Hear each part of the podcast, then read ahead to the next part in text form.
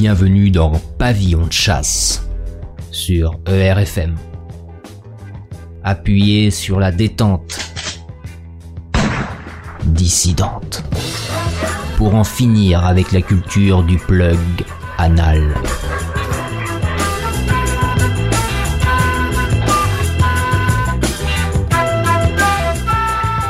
Pavillon de chasse, chasse avec deux S, comme dans SS. Musique, bouquins, poésie, films, vidéos, revues de presse, internet, etc.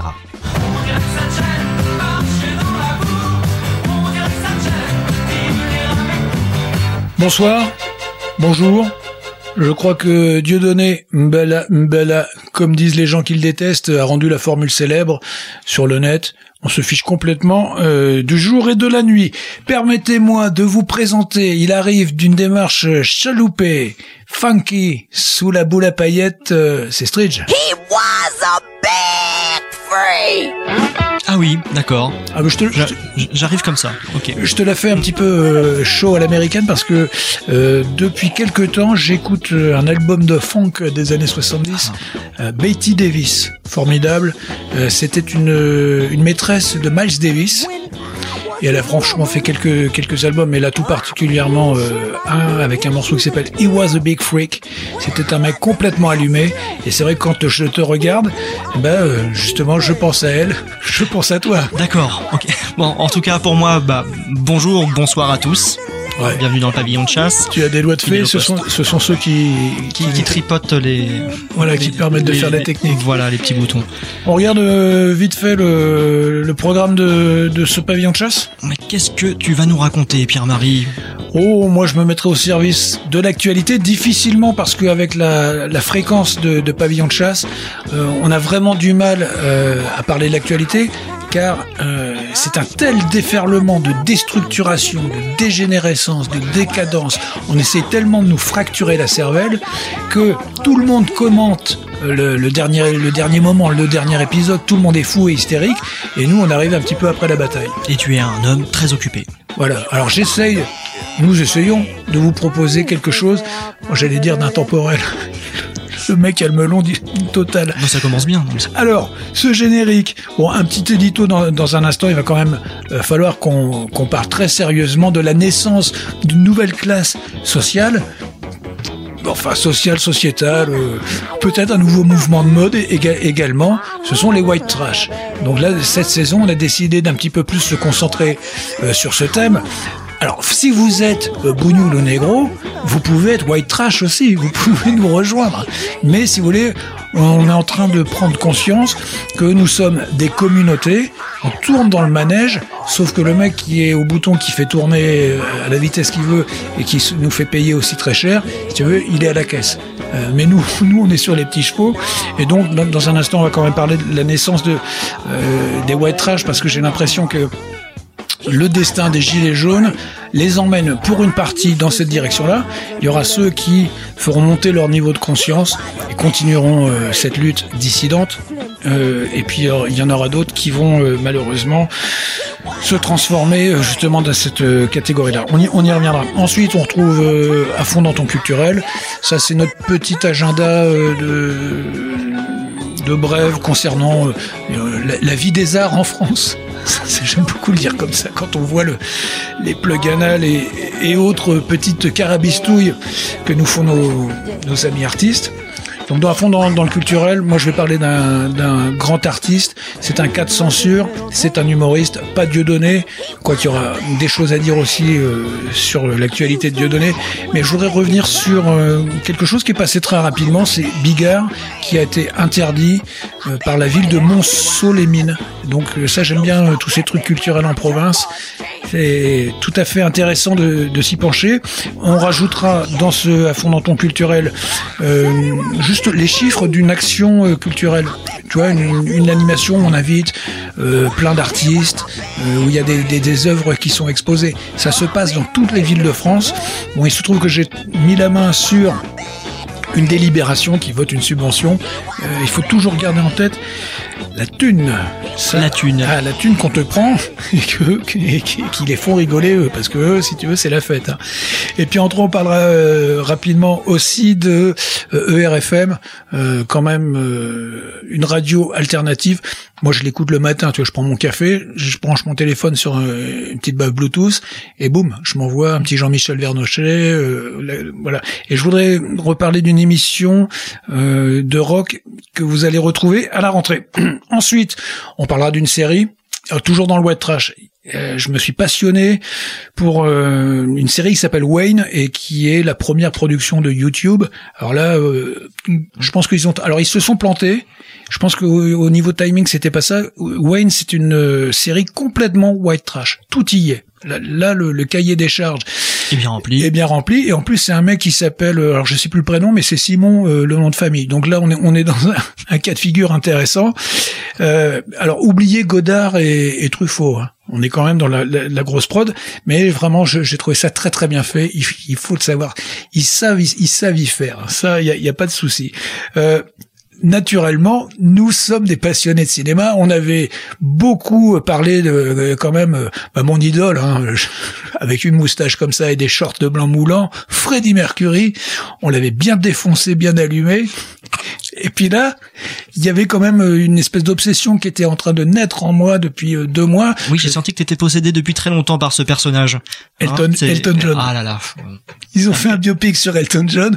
Donc, alors, je vous demande de rester avec nous parce que c'est quelqu'un de très important qui va parler du biopic de Elton John. Quelqu'un qui a vu beaucoup de monde, quelqu'un qui euh, a beaucoup payé de sa personne, euh, qui, qui maintenant euh, a des quand même des problèmes de santé. Ça c'est clair.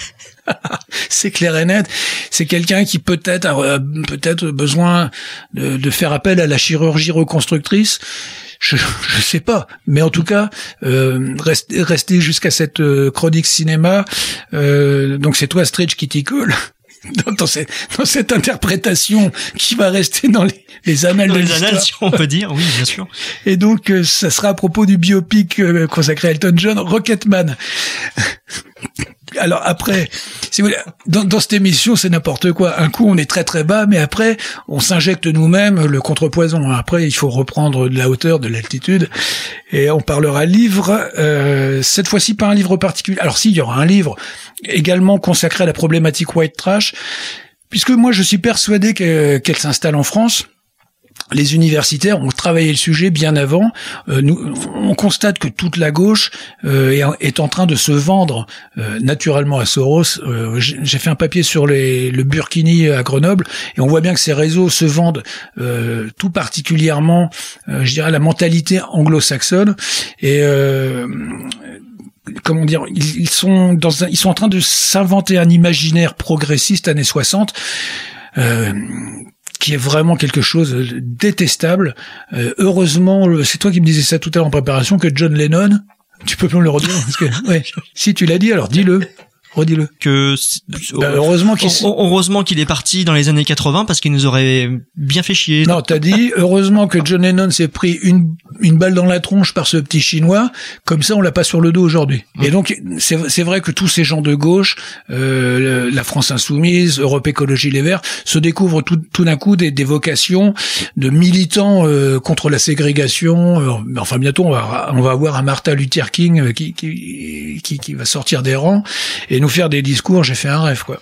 Donc euh, c'est euh, c'est pour ça que ce livre, pour White Trash, la pauvreté odieuse du blanc américain, euh, publié aux presses de l'université Paris-Sorbonne, est intéressant parce que bah, ces petites élites sont déjà imprégnées de, de toutes ces problématiques-là, et si tu ça fait longtemps qu'ils guettent la façon de traiter la question du travailleur blanc sans compétences euh, ou sans grand niveau. Euh, et bon, évidemment, cette question-là elle va être réglée par un, euh, un gros coup de, de flux de migrants.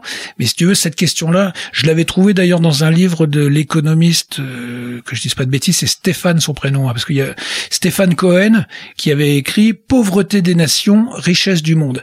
Et avec une couv- ça c'était il y a au moins 15 ans, la couverture c'était deux énormes prolos de Manchester de type alcoolique en phase finale. D'accord. ouais. je vous redis, Joli choix. Je vous redis le, le titre. Euh, richesse du monde, pauvreté des nations. C'est là, comme, comme Ouais, ça, t'as tout compris. Donc on parlera de pour, pour White Trash, puis je reviendrai sur euh, quelques livres. Alors c'est un petit peu mes, mes conseils de lecture si vous allez en Burkini sur la plage. Euh, on parlera également de L'âge de Cain de Jean-Pierre Abel. Euh, Jean-Pierre Abel, ouais, ça a été publié en 1947. Et puis euh, très vite fait aussi pour euh, euh, se remettre les idées en place par rapport à l'histoire de la littérature en France, une, une petite collection que j'ai que j'ai dénichée et qui vaut vraiment le, le détour. Et pour finir, le poème. Et cette fois-ci, pour la première fois depuis que Pavillon de chasse existe, on va quitter notre 15e et 16e siècle euh, fétiche. Pour quelque chose de plus contemporain, non Ah oui, Ah oui. ah oui, parce que dans White Trash, il y a White, bon ok, la question sera traitée, mais il y a aussi Trash. Et donc, euh, ça sera un poème de Bukowski. Musique.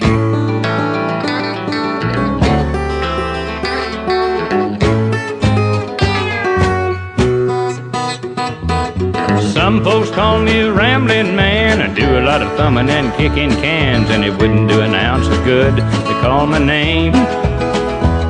Cause daddy's name wasn't Willie Woodrow, and I wasn't born and raised in no ghetto, just a white boy looking for a place to do my thing. Well, I'm out to find me a wealthy woman in a line of work that don't take no diploma. I ain't got much to lose, but got a lot to gain. Well, some might call me a good time fella. I ain't black and I ain't a yellow, just a white boy looking for a place to do my thing. Here, I don't want no handout living and don't want a part of anything they're giving. I'm proud and white and I got a song to sing.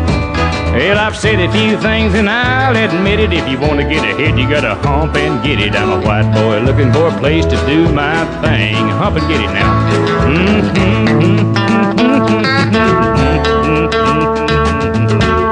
Yeah. Well, I'm a small town boy, been around a little. I like guitars and I like a fiddle, and that's the kind of soul it takes to fan my flame. Well, I'm a blue-eyed Billy, kind of frail and ruddy, so I'll have to work to be somebody. I'm a white boy looking for a place to do my thing. I don't want no handout living and don't want a part of anything they're giving. I'm proud and white and I got a song to sing. Well, I've said a few things and I'll admit it. If you want to get ahead, you gotta hump and get it. I'm a white boy looking for a place to do my thing. I'm a white boy looking for a place to do my thing. Ouh là là là là là là. I'm a white boy, c'est pas un peu trop identitaire ça? Ah bah écoute, Mère Lagarde. ah, Ah. Grandiose. I am a white boy. hein. Donc, bah, le titre complet, c'est Je suis un homme blanc à la recherche d'un endroit pour faire mon truc. De la poésie. Bah voilà. De la poésie. Donc c'est un, c'est, c'est une, euh, une chanson qui a été enregistrée en août 2004, et c'est ça, écartée du track listing de, de l'album sur lequel il devait figurer. Eh oui, parce que aux États-Unis depuis très longtemps, on est habitué à- à- aux petits scandales, aux tensions qui peuvent qui peuvent euh, arri- arriver. Et donc, bah, cette chanson a été jugée peut-être un peu trop euh, fierté blanche, je dirais. Euh, alors qu'en fait, il parle vraiment euh, euh, de bah, de l'ho- de l'homme blanc euh, pauvre, hein, déjà pour co- pour commencer. Et d'ailleurs, les, les, les paroles en, en attestent, mais ça, ça pouvait un petit peu heurter euh, bah, soit les bobos, euh, mais aussi la communauté noire ou les jaunes. Ou, Bah, pourquoi pas Hein. Donc on a on a les, les ah, pardon. les- pardon, j'ai oublié les homosexuels. Ah bah bien sûr, bah, on, on- on va pas oublier du monde non plus. Euh, donc on, on a traduit une, une partie du texte Ouais, pour que nos auditeurs ouais. nos auditeurs comprennent bien en fait euh, ce que raconte Mère Lagarde. Donc je suis de sortie pour me trouver une femme saine et une chaîne de travail qui ne, ne nécessite pas de diplôme. Ouais, pour bo- pour bosser à la, euh, pour bosser à la, à la chaîne. la chaîne, hein. Et, et j'ai- j'aime bien la précision, une femme saine. Une femme saine. Parce oui. que chez les white trash, euh, mais il y a beaucoup de femmes qui sont totalement malsaines, qui sont complètement abruties, qui sont souvent euh, des femmes qui ont eu de nombreuses expériences détraquées, et donc effectivement l'homme l'homme blanc qui euh, veut une, enfin conserver une certaine honnêteté et fierté doit prendre garde à, à ces femmes. Il y en a beaucoup également dans la société française. Il faut bien comprendre que depuis trois quatre décennies euh, elles peuvent faire à peu près tout et n'importe quoi. Donc quand on vous tombez sur une femme euh, à partir de 30-40 ans, ça peut justement être une, une femme malsaine. Mais on est dans un pays libre. enfin. Est- mais oui, oui. Et elle, la liberté, je peux te dire que ça les a bien dilatées. Hein. Alors, on continue. Il raconte aussi, euh, j'ai pas grand chose à perdre, mais beaucoup à gagner. Mm. Alors Mm. oui, certains m'appelleront un brave gars à l'ancienne. Je ne suis qu'un homme, enfin je ne suis qu'un blanc qui cherche un endroit pour faire son truc. Ouais. L'éternelle errance euh, pour arriver à se fixer, pour avoir des, conditions de travail dignes, pour avoir euh, un toit, pour avoir de la nourriture. Ça, ce sont des, des phrases qu'on a entendues sans cesse lors du conflit des, gilets jaunes. Euh, C'est des choses qui étaient tout le temps cachées, dont on ne parlait pas. Moi, j'ai été inscrit sur de nombreux groupes gilets jaunes. J'ai été sur les ronds-points, j'ai été dans les manifestations, et les gens, tout d'un coup, euh, parlaient entre eux de combien coûte leur panier de bouffe parce que n'y arrivent pas tout simplement. Euh, la, nourriture, c'est quelque chose qui coûte cher. Alors moi, j'aime beaucoup Merlagarde. Deux mots sur ce monsieur. Euh, on a beaucoup parlé de Willie Nelson dans Pavillon de chasse, c'était un monument de la country. On a parlé de Hank Williams, un des pères fondateurs, le, le Rimbaud de, la, euh, de, de cette musique-là. Alors Mère Lagarde, c'est euh, bon, c'est date, il est né en 37, il est mort en 2016 récemment. C'est vraiment un, un colosse euh, de, de, de ce style, originaire de l'Oklahoma. Sa famille euh, s'est réfugiée en Californie. Alors, eux, c'était un espèce de quart-monde total, euh, à tel point que, euh, si je me souviens bien, Mère Lagarde a grandi euh, a passé du temps, sa famille habitait dans un wagon aménagé, hein, tout simplement. C'est une bonne ambiance. Voilà. À mon avis, le wagon devant, euh, il fallait pas s'en approcher. Si tu veux, la famille Agarde devait pas être très bien vue. Euh, et lui, il a commencé à faire des, des fugues, des, des, des braquages. Donc, il a eu euh, plusieurs fois. euh, Il a pris de la tôle. euh, voilà, c'est ça, euh, des, des séjours à l'ombre et euh, un particulièrement long de cinq ans euh, parce que euh, il avait fait euh, bah, carrément des, des hold-up. Donc cinq ans à Saint Quentin. Et vous pouvez retrouver ce pénitencier dans le, le film I Walk the Line qui raconte, euh, euh, bon, de façon extrêmement romancée, la vie de, de Johnny Cash euh, et, c'est- sa grande histoire d'amour avec John Carter. Euh, Johnny Cash interprété par Joaquin Phoenix. Phoenix. Et euh, donc on, on voit un des sommets de la carrière de Johnny Cash, c'est quand il a été donné des concerts euh, dans des, des pénitenciers, c'est devenu euh, une de ses missions sacrées à, une- à un moment, et dont tout particulièrement euh, Saint Quentin, ça fait l'objet d'un d'un album. Et il se trouve que dans le public des tolards, avec le, le- euh, la chemise bleue, le pantalon bleu, etc. Mais alors des durs de durs, hein, survivre à Saint Quentin, c'était euh, pas gagné. Et bien dans, dans ce public-là, il y avait Merlagarde. Et suite à ce concert, il a une espèce d'illumination. Il s'est dit, bah moi aussi, je vais me réinsérer dans la société. Je vais donc apprendre à jouer de la guitare. Le mec super réaliste, pas de CAP plombier. hein. Et euh, en fait, quand il est sorti, voilà, il avait euh, un stock de chansons et il a commencé sa carrière euh, de cette façon. Pavillon de chasse. Das ist eine Emission Populist. Pavillon de chasse. Sur ERFM. Alors Pierre-Marie, euh, euh, Emmanuel Macron, à propos des, des Gilets jaunes, a dit, alors, je considère pour ma part que j'ai apporté des réponses aux Françaises et aux Français sur ce qui avait conduit à ce mouvement. Je crois que pour celles et ceux qui continuent aujourd'hui à manifester, il n'y a plus de débouchés politiques. Nous avons fait notre part de travail. Extraordinaire. C'est moi, c'est une phrase qui m'a euh, vraiment marqué, que à laquelle j'ai repensé ré- régulièrement. Euh, elle a été prononcée, euh, je crois que c'était à Biarritz au, au mois de mai, avec ce "Nous avons fait notre part de travail". Euh, alors. Comme d'habitude, comment interpréter ce genre de phrase Euh, On ne sait pas si, on sait pas comment le prendre en fait. Autrefois, on avait des hommes politiques quand ils étaient aux, aux responsabilités qui avaient à cœur d'avoir un discours. Alors, on n'est pas naïf sur euh, ce que sont les hommes politiques et comment ça fonctionne, mais au moins on avait l'impression qu'ils s'adressaient à nous. On avait l'impression qu'on comprenait. En fait, maintenant, d'abord on ne sait plus qui est euh, la personne en face. Avec par exemple le général de Gaulle, on avait, on savait quand, avec le maréchal Pétain, on savait à peu près, on connaissait son parcours, euh, on avait des points de repère. Et quand il parlait, c'est pareil, on avait quelque chose en commun.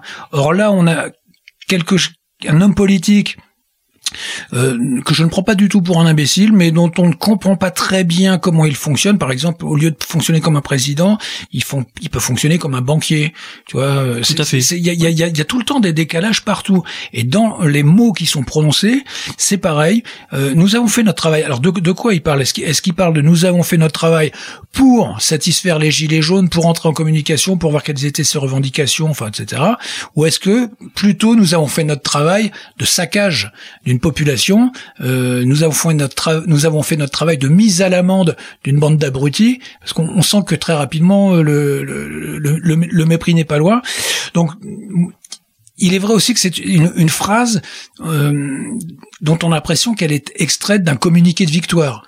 C'est le jeune général avec son petit fuseau Mulburn là euh, dans une bataille euh, napoléonienne qui voilà, nous avons fait notre travail, ils n'ont plus d'espace politique, il y a la fierté de les avoir littéralement euh, étouffés. Je reconnais que les gilets jaunes n'ont pas renversé les tabous de l'époque. Pour qu'une époque bascule, à un moment donné, il faut que, c'est logique, ces tabous basculent en mai 68. On a fait tomber les tabous de l'ancien de l'ancien monde. Donc du coup libération sexuelle avortement et plume dans le cul pour tout le monde. Mais là les, les gilets jaunes n'ont pas fait tomber euh, ni même euh, évoqué le tabou de l'immigration massive et imposée d'une part, qui fait souffrir de plus en plus de gens, mais on voit bien également que c'est très compliqué d'en parler de façon franche, et puis d'avoir euh, un débat ou un, échange à ce sujet-là. Et puis euh, l'autre tabou, c'est effectivement l'homosexualisme délirant, c'est euh, la transgression forcenée euh, de, de, toutes les lois naturelles. On voit encore qu'on a assassiné euh, euh, ce pauvre euh, Vincent, c'est Vincent Lambert. Là, on peut avoir que le cœur navré quand euh, on, on, assiste à ce genre de d'exécution. De, euh, donc et, et, et, tout ce carnaval euh, satanique, toute tout, tout, tout, cette grimacerie permanente n'a pas été remise en question. Et, évidemment, c'est parce que derrière ça, il y a 40 ans d'injonction, 40 ans de manipulation qui, sont permanentes. Le travail au corps travailler au corps, c'est c'est bien, c'est ça. On, s'est bien fait, on s'est fait tellement travailler au corps, au corps, euh, qu'on nous a mis un plug anal sur la place Vendôme pour bien nous faire comprendre, si tu veux, comment ça se passait le travail au corps.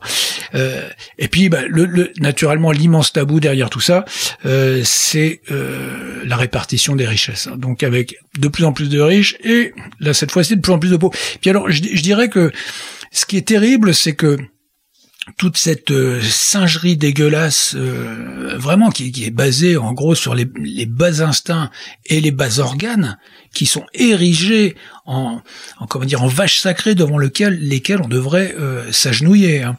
Parce qu'une gay pride, c'est ça, hein, c'est euh, tu tapes dans les mains, tu, tu baisses la tête. Enfin. On, on, passe beaucoup de temps à genoux dans le gay pride, hein, c'est ça Oh oui, oui, oui, oui. Ah oui, on passe beaucoup de temps à genoux. Ma fille me confiait qu'elle avait vu une gay pride, euh, donc ça doit être au, au mois de mai-juin, donc euh, une, une, jeune fille de 16 ans, et elle me disait, c'était marrant, il y avait un char sur lequel deux homosexuels euh, mimaient en permanence, c'était une chorégraphie en fait, euh, des, des fellations qui se faisaient sur fond de techno. Et donc les mecs, direction le centre-ville, open bar. Du spectacle, du spectacle, hein, c'est du spectacle. Ah oui, alors, mais... Pas de débouché, mais un bilan. Ah oui, alors là par contre on a un bilan qui est, qui est terrifiant et alors vous l'avez tous en tête, mais il faut le redire parce qu'il faut vraiment enfoncer, le clou. Ce bilan il est quand même terrible. Euh, ce mouvement social qui a démarré au mois de novembre, alors vas-y tu peux t'as les chiffres. Euh, c'est un, bilan euh, de 14 morts. 14 morts à des ronds-points dans des accidents de la route. Et là, on c'est une réflexion que je me faisais. On n'a pas eu euh, sur ces ronds-points, on n'a pas eu à, à, tous ces endroits terribles euh, des médiateurs, des animateurs. On, on, a des centaines de milliers euh, de, de gens qui sont spécialistes euh, de la paix sociale, enfin qui sont censés euh, assurer la paix. Ces gens qui sont le peuple de gauche ne sont pas venus. si tu veux, ils auraient pu donner un coup de main et peut-être qu'il y aurait eu moins de morts donc trois, donc 14 morts, dont trois gilets jaunes. Une pensée pour Chantal Mazet, 63 ans, j'ai noté ça, mère de quatre enfants, tuée dès la première manifestation. 152 blessés à la tête, 17 éborgnés, 4 mains arrachées, environ 4000 blessés, des milliers de condamnations euh, et, et, encore maintenant. Donc là, on, est sur un bilan euh, absolument terrible. Donc quand il quand il dit euh, ces gens-là non, qu'il se réjouit, Monsieur Macron, que ces gens-là n'aient plus de débouchés, euh, c'est vraiment une, une, une preuve de, de, grand, grand mépris. Et j'espère que les gens n'oublieront pas ces, ces mots-là. Je voudrais avoir une petite phrase aussi pour euh, Madame Zineb Redouane, qui, euh, est, qui est morte euh, à Marseille peut-être assassinée, alors assassin- assassinat non prémédité, mais en tout cas elle est morte. et ça n'a pas fait un scandale tout de suite. Elle manifestait cette dame? Non, non, elle, Non, était, elle hein. était à sa fenêtre. Je- si j'ai bien compris, elle fermait les volets pour justement peut-être se protéger des, des émanations de, de, de, de grenades. La presse aurait dû Enfin, aurait dû tout de suite et systématiquement s'emparer de tous les aspects de, de, de, de cette histoire. Mais là, on, on a vraiment entendu. Le, le préfet a sorti euh, une, une petite justification, et puis euh, on, on passe à autre chose. Elle avait 80 ans, Madame euh, Zineb Redouane. Alors j'ai vu que très récemment, on a commencé un petit peu à se poser des questions. Enfin voilà, bah, parce que le, euh, aussitôt, euh, le préfet a dit que euh, cette dame était morte en gros sur le bloc opératoire d'autre chose, mettons d'une défaillance cardiaque. Enfin, après s'être pris quand même une grenade dans la poire euh, et qui est tombée euh, dans le l'appartement, qui d'ailleurs a été nettoyé par des euh, des policiers qui sont venus voir euh, un petit peu comment était la scène. Je, je veux pas dire la scène de crime, mais enfin la, scène où cette personne, euh, voilà, a été très gravement blessée. Alors des faits divers comme ça devraient normalement occuper la, la scène euh, médiatique de façon très importante, euh, mais il semblerait que ça n'arrange pas euh, les élites. Je vous rappelle que dans les années 80, par exemple, certains faits divers, ça, ça m'est revenu comme ça, euh, certains faits divers, euh, tout le monde en parlait tout le temps. Évidemment, quand ça arrangeait euh, le pouvoir politique. Je me rappelle de ce fait divers où trois légionnaires, enfin trois braves légionnaires, ont jeté un arabe par la fenêtre du d'un train. Ça devait être un train corail à l'époque. Et, et là, ils ont éparpillé le mec. Il y a eu un problème de, comment dire, de, de, de, de wagon-bar. Je pense qu'ils étaient un petit peu trop au bar. Et donc, voilà, il y a bon, voilà, il y a eu une, une mésentente. Là, il n'y a pas eu égalité réconciliation. Là, il y a eu euh, éjection. Bon, bah, Et ça fait l'objet d'un film, hein, d'ailleurs. ah oui. Et qui a fait ce film ben, C'est comment euh, Un train d'enfer. Hein. un train d'en- oui c'est ça un train d'enfer euh, donc qui est signé euh, Roger Hanin c'était le, le beauf de Mitterrand donc là il a trouvé l'occasion euh, de nous faire un chef-d'œuvre que je vous conseille de regarder c'est assez agréable à regarder en fait avec euh, un peu de cacahuètes euh, tu vois une, une petite- Quelques bières. voilà, tra- ouais, tranquillement, on se fait une, une soirée blaireau années 80. Et euh, alors là, là où c'est intéressant, c'est que dès 2013, enfin dès 2013, en 2013, il y a eu une plaque de mémoire qui a été dévoilée par euh, François Lamy, ancien ministre socialiste. Euh, C'était du côté de Castel-Sarrazin. Je sais pas s'ils ont déterminé l'endroit précis où il est tombé. Bon, enfin, c'était quelque part dans ce coin-là. Et euh, eux, là, par contre, ils oublient jamais. Et donc, ils nous travaillent la mémoire parce que là, ils ont choisi ce fait divers. Et pour Madame Zineb Redouane, je sais pas s'il y aurait une, une plaque de mémoire, franchement. Donc voilà, ce mépris-là,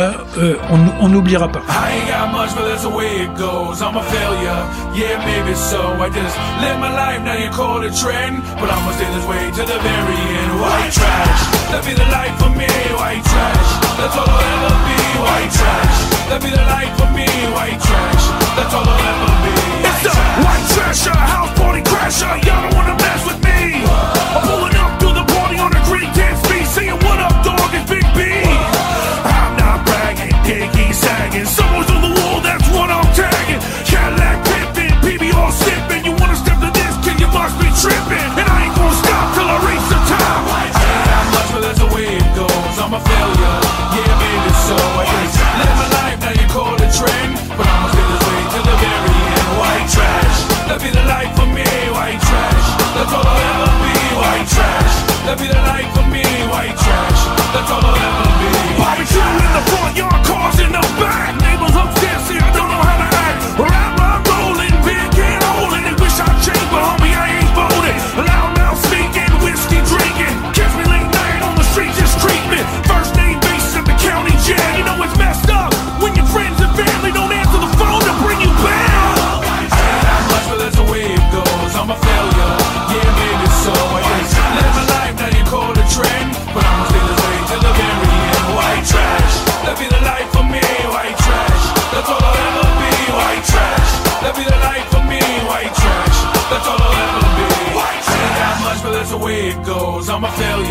Yeah, maybe so. I just live my life, now you call it a trend. But I'ma stay this way to the very end. White trash, that be the life for me. White trash, that's all I'll ever be. White trash, that be the life for me. White trash, that's all I'll ever be. White yeah, trash. tattooed from head to toe. Getting dirty looks wherever I go. Harley riding, never lie buying. Can you step stepping up, I guarantee we fighting. I never been the type to be like them. I never been the type to wanna fit in. I love.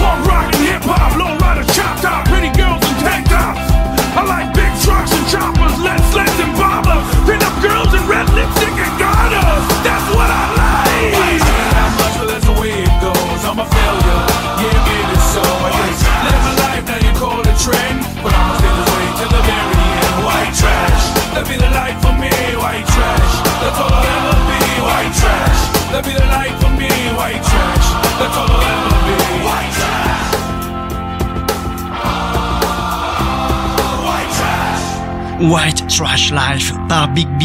J'aime le punk rock et le hip-hop, les filles en débardeur, j'aime les gros camions et les choppers, etc. Là, on est sur du texte de poète. Euh, on va on va jeter un petit coup d'œil sur euh, ce, cette partie de la musique, le, le, le rap euh, white trash. En tout cas, Big B euh, de son vrai nom c'est Brian Mahoney. Donc là, on est aussi sur du de l'américain de souche. C'est peut-être de l'irlandais à vue de avec un peu d'écossais. Hein. Euh, il a démarré avec un album en 2004, euh, Iron Class White Trash, des white trash de très grande euh, qualité. Big B mélange le hip-hop, le rock alternatif, la country et même une touche de reggae. Bon, c'est histoire de dire qu'il est pas au Ku Klux Klan.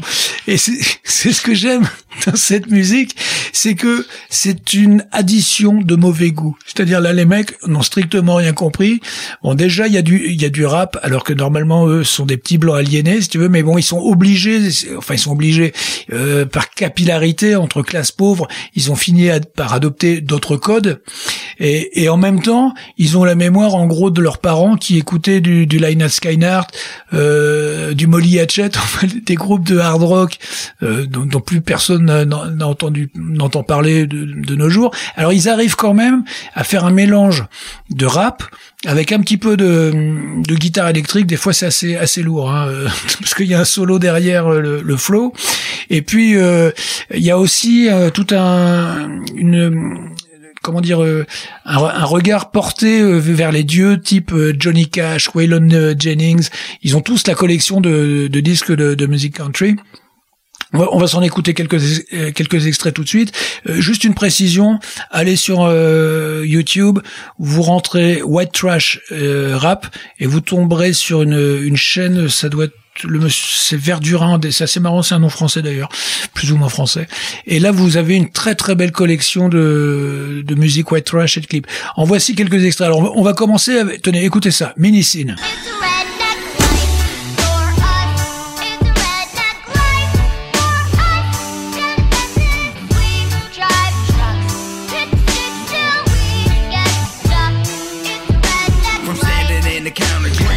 Ce sont des clips avec des nanas en petite tenue, certainement pas en burkini, et euh, il y a aussi beaucoup d'images de 4x4 qui font des, des dérapages dans la boue. Ils aiment beaucoup, dans tout, tout cet univers-là, ils sont réduits à ça. C'est véritablement ce que nous deviendrons si nous ne continuons pas un combat, si nous ne continuons pas un combat pour l'intelligence, pour la culture, euh, pour inventer de, de nouvelles choses. Quand on, on s'est fait plumer entièrement euh, de sa conscience politique, de sa culture, euh, de possibilités d'expression, c'est terminé. Il n'y a plus qu'à tourner dans la boue avec des gonzesses. Donc là, euh, c'est minicile. Maintenant, on passe à Appalachie Falls. Alors ça, j'aime beaucoup. C'est un hymne euh, très nostalgique. Tenez, écou- écoutez encore.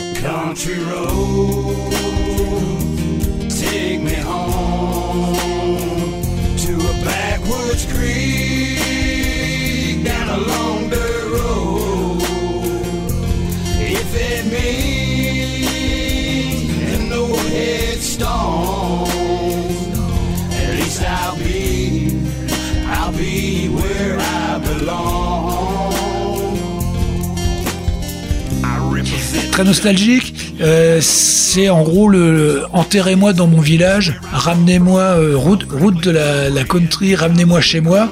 Là, on sent que c'est un gros rouquin, le mec, un obèse. hein. Ah ça, j'adore. Il a une tête, il fait, il est assez effrayant d'ailleurs. hein. Euh, Là, on sent qu'il en a gros sur la patate. hein. Il- veut certainement pas finir sa vie en ville. On passe à Moccasin Creek.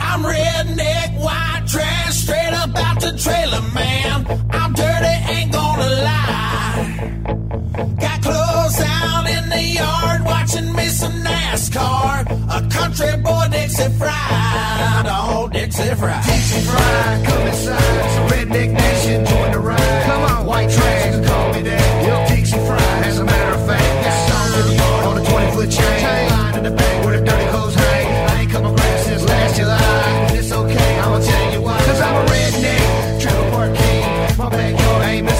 Voilà, impeccable. Pareil, des clips euh, assez intéressants avec des 4x4 euh, qui tournent dans la boue, euh, souvent des filles dénudées. Et, ah oui, aussi, j'ai remarqué une particularité de cet univers-là. Euh, une des distractions, c'est euh, d'aller se baigner dans une rivière. Euh, Bah ouais, ça coûte pas cher. Ça se rafraîchir un peu. Voilà, c'est gratuit. Euh, là, on a fait le tour, il n'y a, rien d'autre au niveau message. Euh, voici naturellement l'empereur des, des white trash, Kid Rock. Yeah, and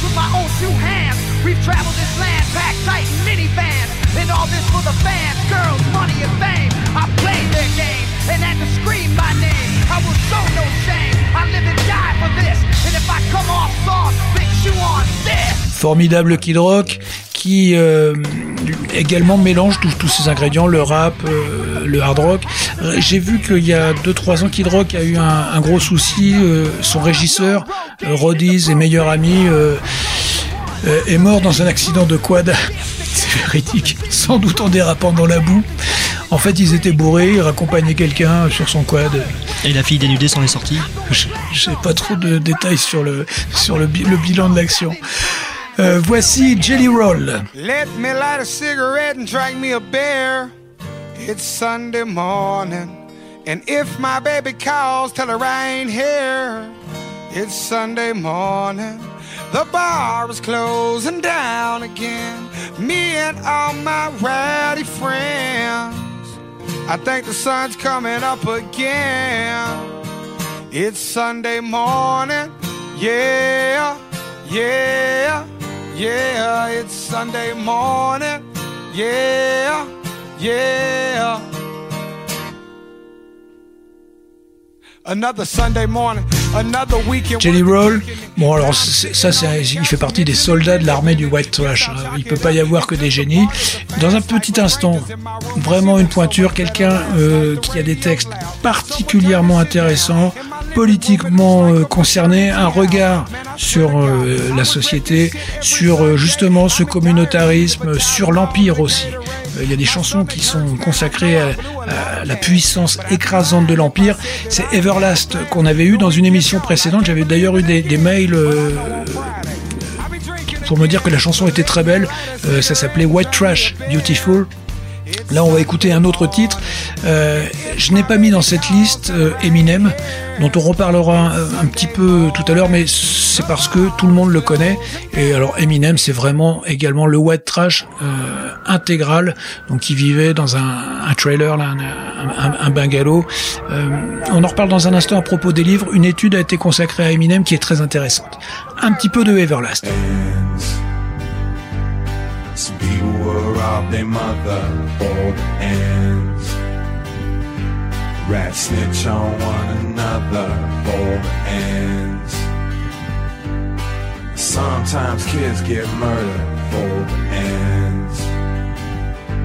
So before we go any further, I want my ends. I knew this cat named Bill, have a dollar. He was Harvard material, Ivy League scholar, had a PhD, had an MBA. But now he's waiting tables cause it's rent to pay. Companies downsizing, inflation's rising. Can't find a job, he's feeling kinda stressed. Doesn't even feel the effects when he says, Forgot to count how many times they've been blessed. So he falls off track, starts smoking the crack. Once it hits his brain, starts to chain react. Tells the shirt off his back, shoes off his feet. He's losing all his teeth, now he's out in the street. And all of a sudden, it's like Jesse James trying to stick up his for their watches and chains. But he's from business school and is nervous with the tools. So he ends up on his back in a bloody pool for the ends. Some people will rob their mother for snitch on one another for ends. Sometimes kids get murdered for ends. So before we go any further, I want my ends. À fond dans culturel. Brèves marchand. Alors bienvenue dans notre célèbre rubrique à fond dans ton culturel, euh, les brèves du spectacle marchand. Et Pierre-Marie, tu voulais nous parler de euh, Jean-Marie Bigard. Jean-Marie Bigard, la censure. C'est vraiment un sujet euh, qui m'intéresse et que nous avons à cœur de d'exposer dans Pavillon de chasse. Euh, cette censure, elle frappe euh, Dieudonné, bien entendu, Euh, encore plus euh, avec cet événement incroyable d'une tentative d'assassinat euh, qui a été perpétrée à son encontre euh, et qui s'est fait dans le silence total. C'est-à-dire que quelqu'un euh, en l'occurrence, c'était un médecin juif. Euh, en l'occurrence, euh, il a pris son 4x4 et il a quand même traversé un, bon l'enquête laissons la justice travailler Oui, c'est toujours comme ça Oui, mais il a quand même pris euh, son 4x4 et traversé un champ euh, ça prend euh, tu vois quand même une petite minute. Il a dû bien euh, calculer son coup. Et il y a quand même eu des blessés la préfète a dit euh, ça ne concerne pas Dieudonné il n'était pas euh, il était pas présent C'était juste à 20 mètres, Ouais, peut-être, voilà, oui, c'est un, peu, un peu éloigné quand même des même- incidents. voilà, on est sur quelque chose de complètement délirant. Donc cette censure-là avec Dieudonné, elle est très bien relayée sur le site Égalité et Réconciliation. J'y reviens pas, Euh, mais cette censure-là, c'est la suppression de, de pages Wikipédia, par exemple, dès qu'il s'agit de dissidents. Euh, je pense que Youssef Indy, euh, que je salue, euh, a dû être euh, victime de cette euh, répression tout à fait, enfin vicieuse, quoi. Mais alors il y en a une qui m'a vraiment frappé. Là, je reprends mes petites notes. Récemment, j'ai vu que Stéphane Blais a été exclu de l'ordre des arts et des lettres pour une vidéo, pour une prise de position euh, qui a, qui ont, bon, enfin, je vous refais pas tout l'argumentaire, qui ont été jugés incitation euh, à mon cul sur la commode. Je voudrais quand même rappeler euh, que euh, Monsieur Stéphane Blais euh, a été euh, disciple du pianiste Byron Janis. Je reprends des éléments que j'ai récupérés tout à l'heure euh, sur Internet. Il a quand même euh, travaillé aux côtés de Vladimir Horowitz. Là, on parle pas de Bézu ou de la compagnie créole. Hein, on, on est, c'est juste pour qu'on se donne euh, des repères. Là, là, ici, euh, croyez-moi, vous avez euh, des repères euh, qui sont ceux de l'honnêteté. Euh, c'est c'est- Sté- Stéphane euh, c'est quelqu'un qui tra- travaille son instrument, travaille le piano, est un artiste. D'abord un artiste depuis toujours, euh, et puis voilà, euh, qui, qui- c'est des milliers d'heures euh, d'engagement. Euh, à 15 ans, il a enregistré euh, l'œuvre de Franz Liszt. Merde quand même, je vais finir par franchement ça me rend fou. Euh, il a été signé chez Philippe Classics. C'est pas compliqué, il y a Deutsche Grammophon, petite étiquette rouge et il y a Philippe Classics, la petite euh, étiquette rouge. Et, c'est quand même immense quoi, c'est euh, c'est un compositeur, il, il a, développé une œuvre personnelle euh, il a écrit euh, plein de bouquins de, de musicologie. C'est quelqu'un qui a le courage de s'exprimer. C'est des gens comme ça qu'on veut. Euh, je ne m'intéresse pas euh, à des musiciens. Enfin, je m'intéresse à la musique classique, mais euh, je veux dire, si en plus la personne a du caractère, du tempérament, de l'émotion, c'est c'est encore mieux, quoi. Et alors en plus, Stéphane Blais a décrypté pour nous les arcanes de la franc-maçonnerie. Donc ce- ceci explique peut-être cela. Mais dans un dans, dans un pays libre comme le nôtre, euh, c'est suffisant pour se faire euh, destituer. Ah, tu euh. m'étonnes. Il a reçu le prix SACEM pianiste de l'année 2007. Allez, euh, sur toute cette rubrique-là, vous entendez du, euh, du Stéphane Blais derrière. Magnifique. Moi, Stéphane Blais, j'ai j'ai des, des souvenirs avec lui, d'abord sans le connaître, euh, où euh, j'ai écouté à des, moments assez forts dans ma vie euh, son œuvre. Je me souviens d'une route de campagne, alors là ça y est, musique. Je me souviens d'une route de campagne où je revenais, de, où j'avais retrouvé la, tombe d'un ami de mes 20 ans qui lui est mort à 20 ans. Et il se trouve que j'avais un disque de Stéphane Blais, j'ai fait tout ce retour, c'est assez prenant. Putain, j'ai fait les 110 bornes pour rentrer euh, chez moi en écoutant du Stéphane Blais. Euh, c'est- c'est- enfin voilà, et émotionnellement c'est fort quoi. Il s'agit pas de dire seulement c'est un grand technicien qui a une vélocité, une virtuosité. Non, c'est quelqu'un qui a euh, ce, don. euh, voilà, et ce don, il l'a, il l'a poussé, il l'a pas travaillé, il l'a poussé plus loin parce que c'est quelqu'un de courageux. Et, et là, on, on apprend qu'un connard que je ne citerai pas a décidé, allez, coup de tampon, toi, tu se... Bon, c'est pas plus mal, hein, parce que euh, l'ordre des arts et des lettres, autant te dire que je me torche avec. Oui, donc là tu oui tu t'es emporté euh, Pierre-Marie. Bon, en tout cas c'est très bien d'avoir parlé de, de Stéphane Blais, mais pour parler de Jean-Marie Bigard, qu'est-ce qui se passe avec Jean-Marie Bigard? Alors, bah, Jean-Marie Bigard, c'est un cas de censure à la fois extraordinaire et, tout à fait euh, commune désormais, et c'est ça qui est catastrophique. Un conseiller municipal a fait une proposition de, programmation. Euh, Jean-Marie devait euh, peut-être jouer dans la salle de spectacle de Monceau-les-Mines qui s'appelle l'Embarcadère. Donc, par courrier, Marie-Claude Jarreau, donc qui est Madame euh, le maire de Monceau-les-Mines. Elle fait partie des Républicains.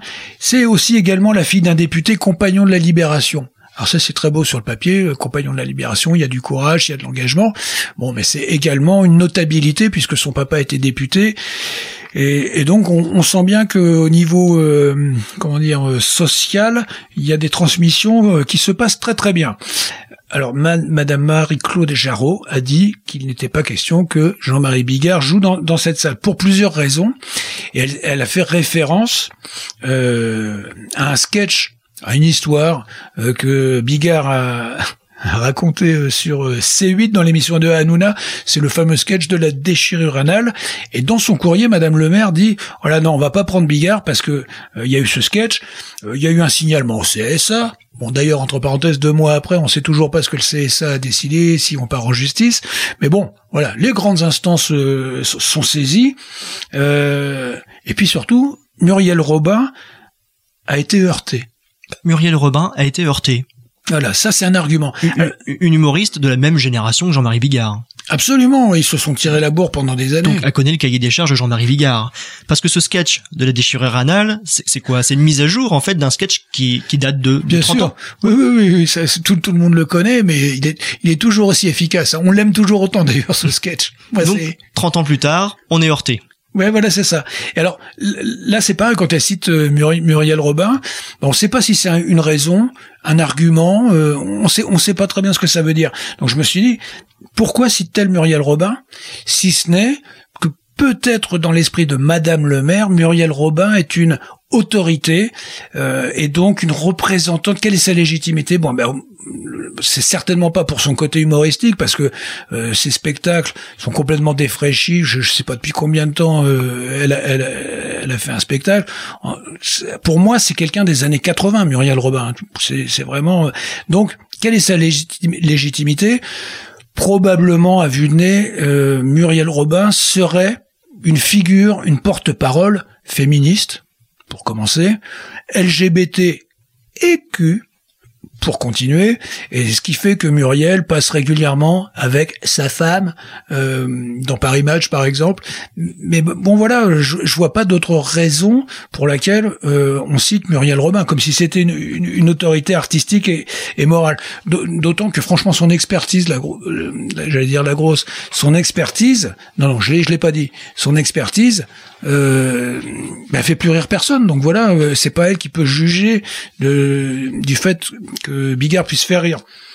Bon, tout ça, ça nous amène euh, à nous dire que effectivement, dans toutes les villes de, de France maintenant, il y a des programmations, il y a des, des, des, gens du culturel qui sont soumis aux politiques. Et pourquoi? Parce que le politique, euh, finalement, est en train de se détacher lentement des anciennes façons de, de faire de la politique. Donc il y a, il y a des gens élus et des électeurs. Bon, mais comme il y a de moins en moins de gens euh, qui vont voter, finalement, il y a une autre façon de faire la politique, qui est tout simplement celle du spectacle. Donc il y a les scènes locales. Sur ces scènes locales, il y a toute une série d'activistes, donc euh, évidemment Madame le maire, mais il y a aussi les gens qui travaillent dans la com, dans les petites euh, structures de production, qui font toutes ces affiches contre les discriminations qu'on se mange à longueur d'a- d'année. Il y a également les intermittents du spectacle, il y a également euh, les musiciens et les journalistes. Tout ça, ça constitue, ah, j'allais dire, un petit marécage. Euh, et regardez autour de chez vous. Euh, ça constitue euh, un milieu qui euh, mange beaucoup de subventions. Et donc c'est en fait comme ça que, que ça se fait. Ça se fait maintenant sans euh, décision de justice, ça se fait sans euh, véritable raison. C'est tout simplement cette bourse à la culture, enfin au spectaculaire. Donc là, Jean-Marie Bigard n'était pas tellement en odeur de sainteté. Il a fait un petit dérapage. Pour moi, c'est pas un dérapage. Oh, non. donc, euh, donc Muriel Robin, à l'image de notre président, a fait elle aussi la part de son travail. C'est ça. Elle a fait euh, euh, cette espèce de sale boulot de délation.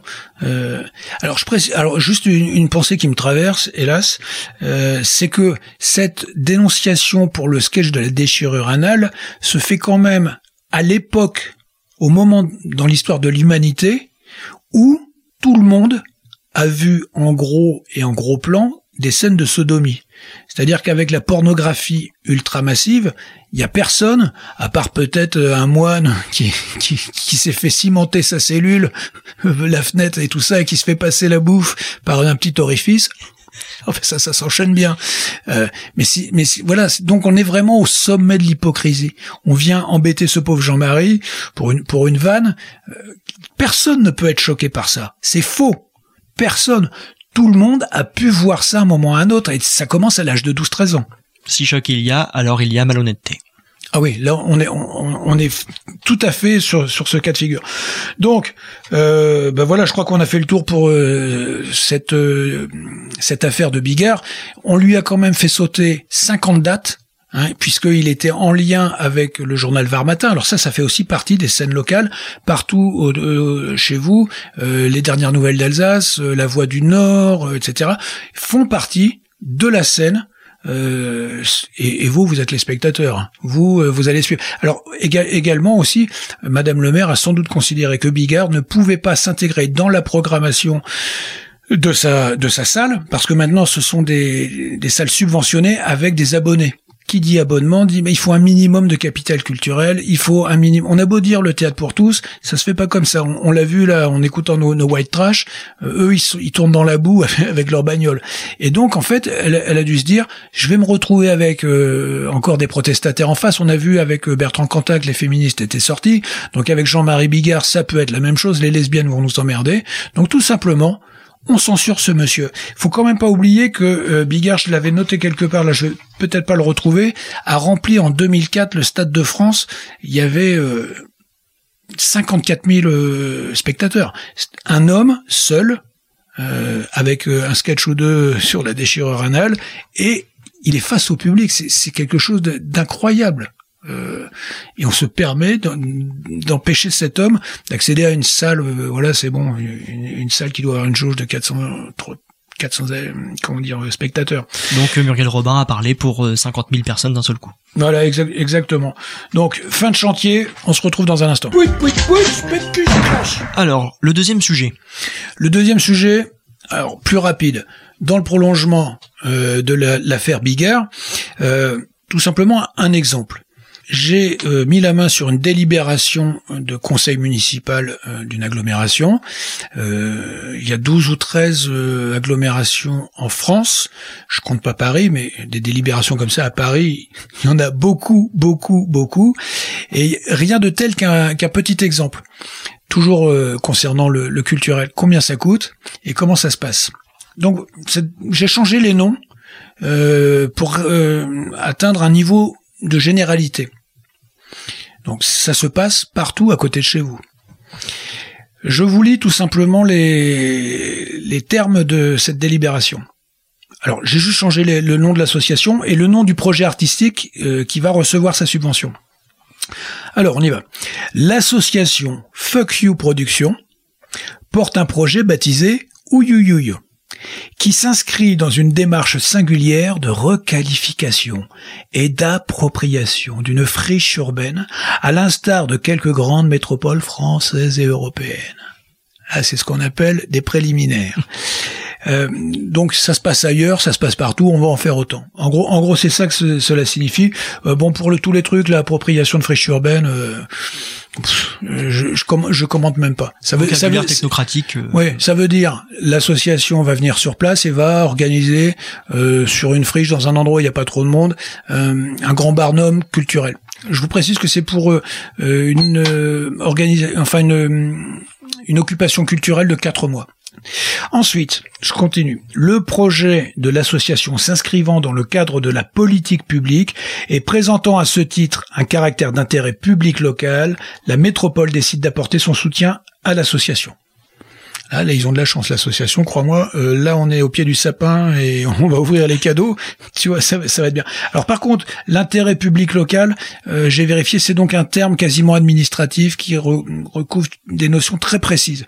Mais en, gros, moi, je ne vois pas très bien quel est l'intérêt. Alors, l'intérêt, enfin, en tout cas, le descriptif de la mission donnée à cette association qui va avoir sa subvention. Mettre en œuvre un projet particulièrement ambitieux d'urbanisme artistique et culturel et transitoire. Un projet porteur d'attractivité et de créativité à l'échelle de la métropole. Donc là, on va faire en grand, ça durera pas éternellement, mais on va y mettre le tarif.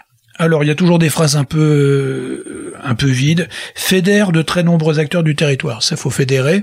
Effectivement, ça veut dire, bah, les copains, les copines vont un petit peu se régaler. Ça va être bien.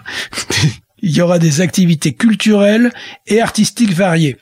On a compris que ça sera pas Bigard, ça sera pas Dieudonné, pas les brigands et pas, et pas non plus les artistes qui ont fait le, clip euh, gilet, euh, gilet gilet jaune, à qui vaut d'ailleurs Alain Soral une nouvelle accusation et peut-être un procès, on verra. Alors, un projet qui interroge dès l'origine l'héritage urbain qu'il souhaite, je tourne la page, qu'il souhaite imprimer à l'opération d'aménagement programmé du site. Donc là, on continue, hein, tout le monde dort, euh, on, en- on entend de la flûte. C'est pas compliqué. Nounours se passe, bonne nuit les petits, le marchand de sable. Et là, les choses sérieuses arrivent. Pour 2018, 600 000 euros. Quand même. 600 000 euros. D'accord, ok. Voilà. Bon, bah si c'est qu'une fois. Voilà. Notons bien le chiffre et pensons à toutes ces fois où on a dit que, par exemple, égalité et réconciliation, Alain Soral était, euh, en gros, des, des hommes d'affaires, des petits marchands de la haine, Dieudonné, la, la petite boutique, euh, la petite boutique de l'argent, en fait, voilà. tout. 600 000 euros pour commencer. Ah, pour commencer. Alors, D'accord. et il y a cette petite phrase, à revoter pendant 4 ans.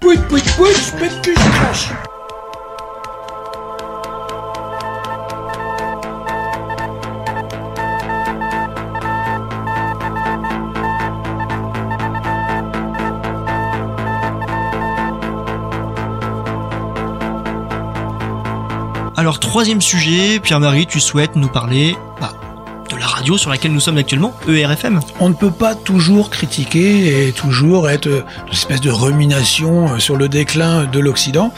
Donc, je vais effectivement vous parler d'une radio qui monte, qui monte. Euh, je voulais vraiment faire une faire un hommage carrément à tous les participants de, cette radio, à ceux qui nous permettent à nous de faire pavillon de chasse, et puis à tous les gens que on apprécie, qu'on écoute.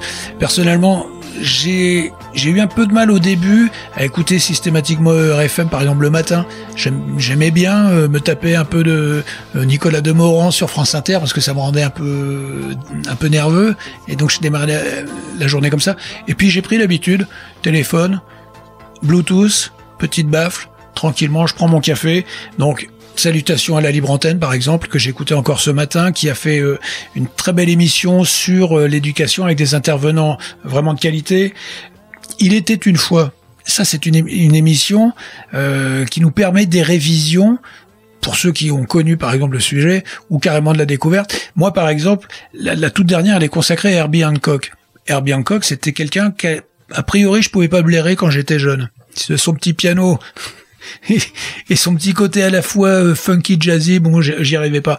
Et ben là, grâce à cette émission, j'ai passé le cap. Donc euh, merci pour cette émission. Pourquoi tant de haine, euh, qui est ég- également la, la grosse émission. hein. Euh, très euh, comment dire euh, très nutritive. Euh, le café des Antigones euh, la toute dernière sur la PMA formidable. Alors, qui, qui- qui traite de problématiques euh, féminines on va dire. Mais ça euh, c'est pas l'ambiance euh, si tu veux je tourne au soutien-gorge par-dessus les moulins.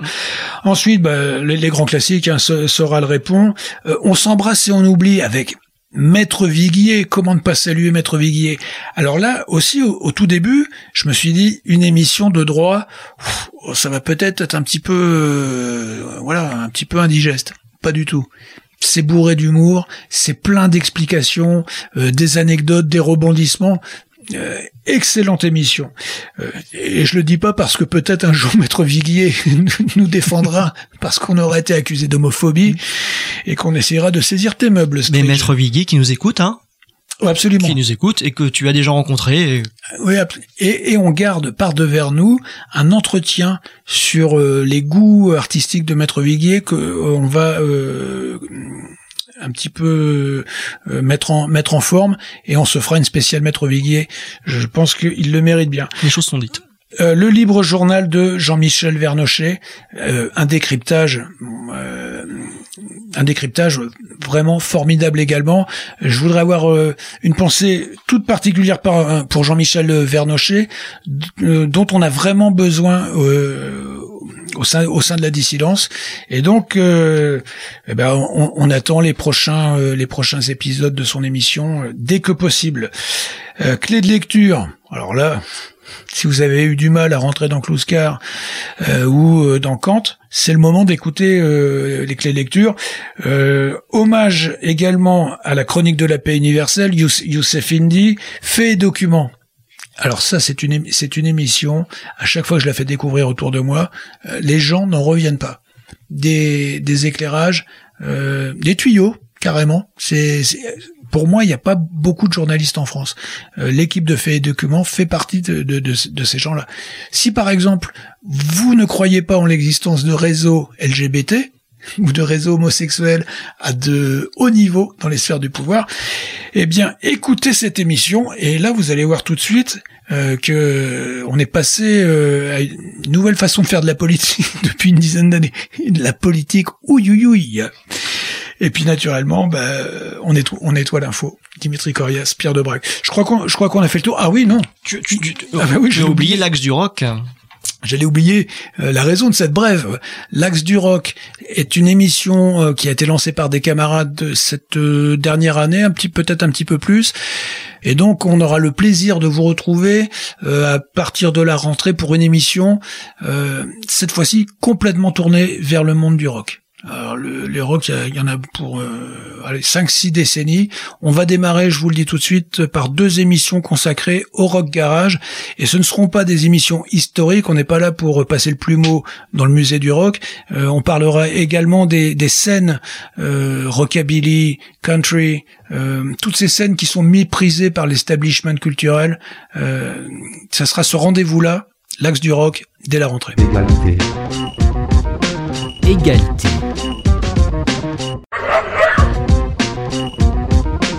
Et musification.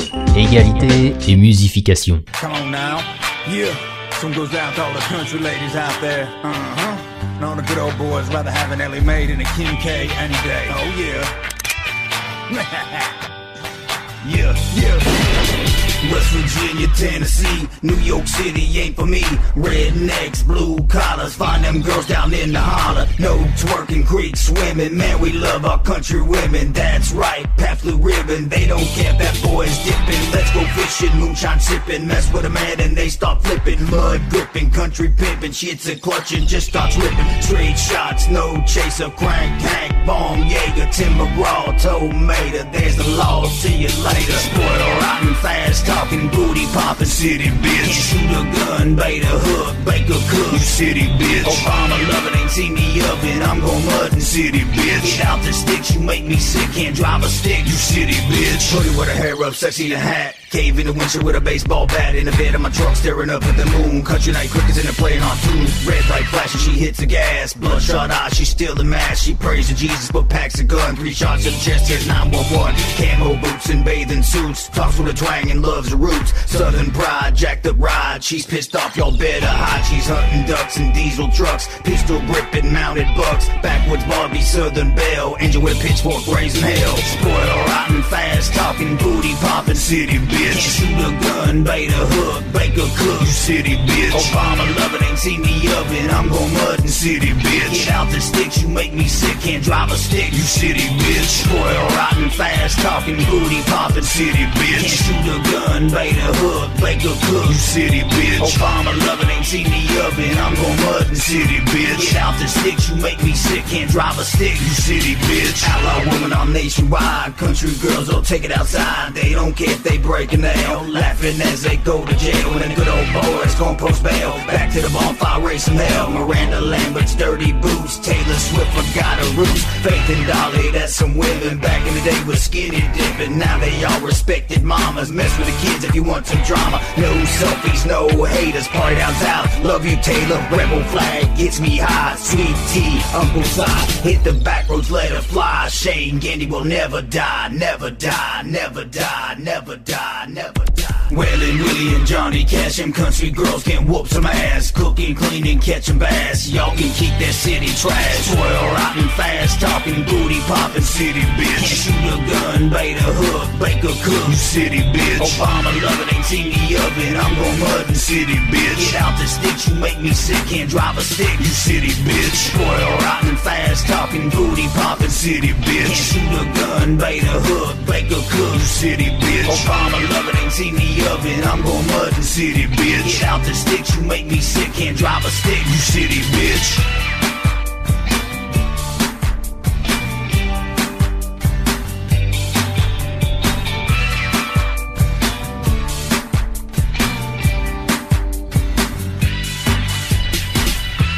C'est un de mes préférés de la scène euh, Trash Rap euh, qu'on vous présentait tout à l'heure euh, quand on, écoutait des extraits. Nous venons d'entendre euh, City Beach par Mini Sin, un hommage aux vraies femmes, les femmes euh, non dénaturées, euh, les femmes Les femmes gilets jaunes. ah, voilà, tu, tu, tu me, tu me, tu me donnes des idées. Ça évoque pour moi un monde de couleurs et de sensualité. La femme gilet jaune sur son rond-point. Mini Beach, euh, non, Mini Beach, non, c'est Mini, Mini Beach. Mini Beach, mais elle fait le maximum. Allez, on se recédait. Mini Scene, euh, avec un texte euh, dans lequel il y a un clin d'œil à Dolly Parton. Voilà, c'est donc un, un mélange, comme d'habitude, de plusieurs euh, plusieurs traditions. Égalité. Égalité. Filmation. Égalité et filmation. Il faut que je vous parle d'une série euh, qui a été produite par YouTube. De plus en plus white trash au, au cœur de ce pavillon de chasse, avec un coup de projecteur sur une série qui m'a enthousiasmé. Il s'agit de Wayne, euh, qui a été produit par euh, YouTube. Alors sans doute que YouTube a voulu concurrencer le, le géant. Manque de chance, le résultat commercial n'a pas été celui espéré, donc la, la série n'a pas très bien euh, fonctionné, enfin n'a pas eu beaucoup de succès. Par rapport au sujet euh, traité Alors, le sujet est simple, c'est l'univers white trash complet. Si vous avez envie de devenir white trash, vous regardez cette série, tout y est. Les vêtements, les jobs, les décors dans lesquels il faut vivre, euh, au niveau régime, drogue, alcool, tout est, tout est précisé. Le tableau est là, quoi. Voilà, vous verrez comment vos enfants vont, vont finir, et vous verrez vous, vous aussi comment. C'est vous- très sympa. ouais. Ouais, ouais, c'est très, très, c'est très, très sympa. C'est peut-être cet effet miroir qui a quand même fait un peu déglutir les, les spectateurs, et qui, déjà qui ont, c'est compliqué dans leur vie. Le, et là, si s'ils se voient euh, mis en scène, c'est peut-être un peu prématuré. Il faut encore attendre un peu de dégradation mentale pour que les gens. Pour pouvoir euh, accepter le fait de regarder euh, cette série, dont le premier épisode est en accès libre. hein. Absolument. Ouais, ouais, vous allez sur YouTube, vous allez, vous allez vous faire une petite idée. Bon, alors de quoi s'agit-il? C'est tout simplement un road movies. On est avec deux adolescents en rupture de banc qui sont très attachants. D'ailleurs, moi, je trouve qu'il y a une très belle histoire d'amour parce que euh, petit à petit, ils se découvrent et se fixent eux-mêmes d'ailleurs des limites. On sent qu'ils ne veulent pas devenir des adultes pourris et tarés avec des sexualités euh, répétitives qui n'ont aucun un, intérêt. Un environnement, des images parentales euh, qui sont pas forcément très adéquates et ils veulent réasseoir quelques valeurs peut-être. C'est euh, c'est exactement ça. Euh, réasseoir quelques valeurs. D'un côté, on a un père qui est en train de mourir d'une euh, chimio, enfin pas d'une chimio, d'un cancer et qui, qui bouffe sa chimiothérapie tout seul et qui finit par mourir. De l'autre côté, la, la mère euh, se fait une overdose. Tous les adultes sont complètement euh, en En Pas- rupture totale avec. ouais, euh, c'est ça. Au, au ni- au niveau tra- euh, travail, ils ont tous bah, les petits jobs minables euh, qu'offre la société à ceux qui n'ont pas de, de compétences, pas de formation. C'est vraiment là, là, là, on voit vraiment le, le petit blanc. Des jobs difficiles. Voilà. Et qui finit par être concurrencé par des migrants. Il y a une très belle scène avec des migrants, sauf que les migrants sont valorisés et les blancs continuent à passer pour euh, des ordures. Donc c'est- le côté white trash, ça. D'accord, donc c'était un peu le rassemblement, c'est un peu le- le- l'expression des minorités, peut-être qu'ils ont voulu d'essayer de Très, léger- très légèrement. euh, C'est-à-dire que la, la question des, des, min- des minorités et des communautarismes est évacuée. On, est, on a vraiment un effet de loupe sur ces, ces personnages qui sont tous euh, donc des, des petits blancs inculturés. Et on voit pas un noir, par exemple. Non, il n'y a pas un noir dans cette émission. C'est bon dans cette dans cette série que j'ai regardé avec euh, un grand intérêt. Attention. Ouais, absolument, j'en dirai pas plus. On voit pas, un, euh, je vais te dire, on voit pas un noir, on voit pas un arabe. Donc euh, le communautarisme est évacué, on est sur le scénario.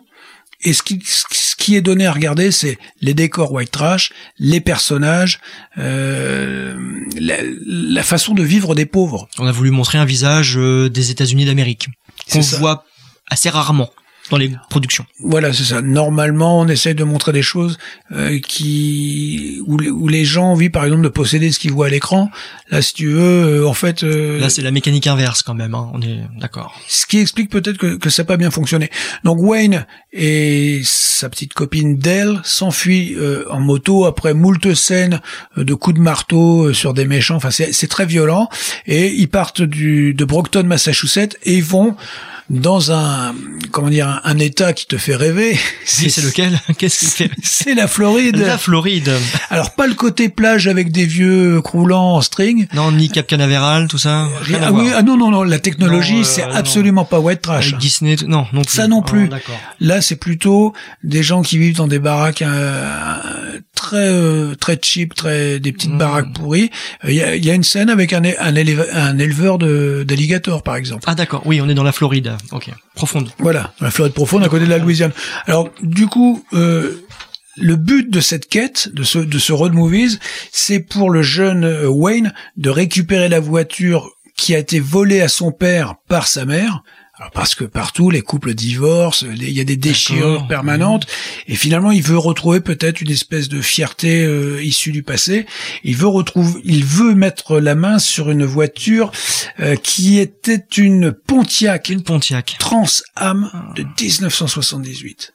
D'accord. Et co- comment as-tu autant de précision sur ce modèle? Parce que tu as vu, bon, déjà Ouais. hein, l'épisode, mais Pontiac est quand même euh, le symbole. euh, Ben, de l'Amérique toute puissante, du, du, je dirais du, du, du, du plein, du plein de gasoil euh, qui doit normalement coûter 3000 euros. tu vois, c'est, je pense que c'est, c'est, un petit peu ça aussi. Et cette voiture-là, je me suis dit, est-ce qu'elle a une importance dans le euh, l'imaginaire white trash? Qui, qui m'intéresse. Et est-ce qu'elle représente oui qu'est-ce qu'elle représente? Donc je- j'ai fait une Alors, recherche. quelle est ta lecture? Ah ben, moi, de toute façon, euh, Google me l'a dit. Hein. Ah.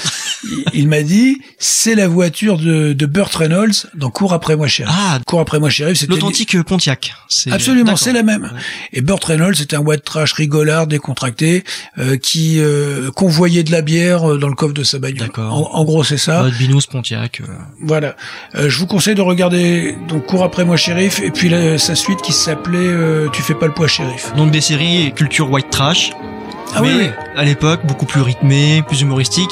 Là, avec Wayne, on tombe dans un univers plutôt anxiogène. Ah, c'est la dépression. C'est tout le monde. Vraiment, euh, ce qui caractérise euh, cette classe sociale, c'est la souffrance. C'est dur. Euh, Il y a des scènes où les, les- les parents sont humiliés parce qu'ils ne peuvent pas payer les fournitures euh, de la gamine.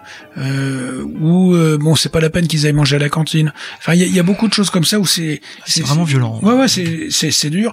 Euh, quand euh, les parents, par exemple, sont obligés de monter des escroqueries pour trouver des distractions à leurs enfants, euh, ouais, c'est c'est c'est c'est- c'est pas du tout pas du tout réjouissant. Get the fuck out of here!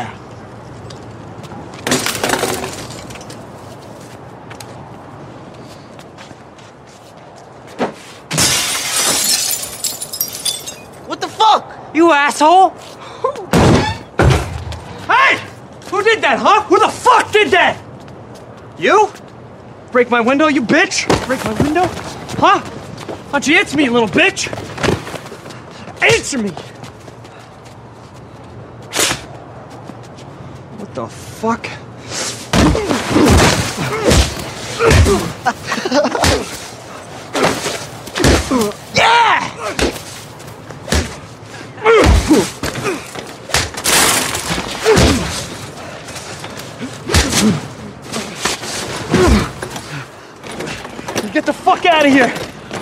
Fucking kill you. Il y a vraiment de, de beaux personnages euh, qui nous permettent d'ailleurs de, de voir euh, l'état euh, du secteur éducatif euh, aux États-Unis ou de la santé. Enfin, euh, par exemple, il y a, il y a le, un personnage de, de principal euh, d'un d'un lycée qui est tout à fait ordinaire dans les, les classes pauvres, avec des portillons de sécurité à l'entrée, avec des jeunes qui sont complètement complètement cons, on peut le dire, euh, qui passent leur temps à se taper dessus, à dégrader le matériel, euh, à abîmer tout, tout, tout ce qui est autour d'eux.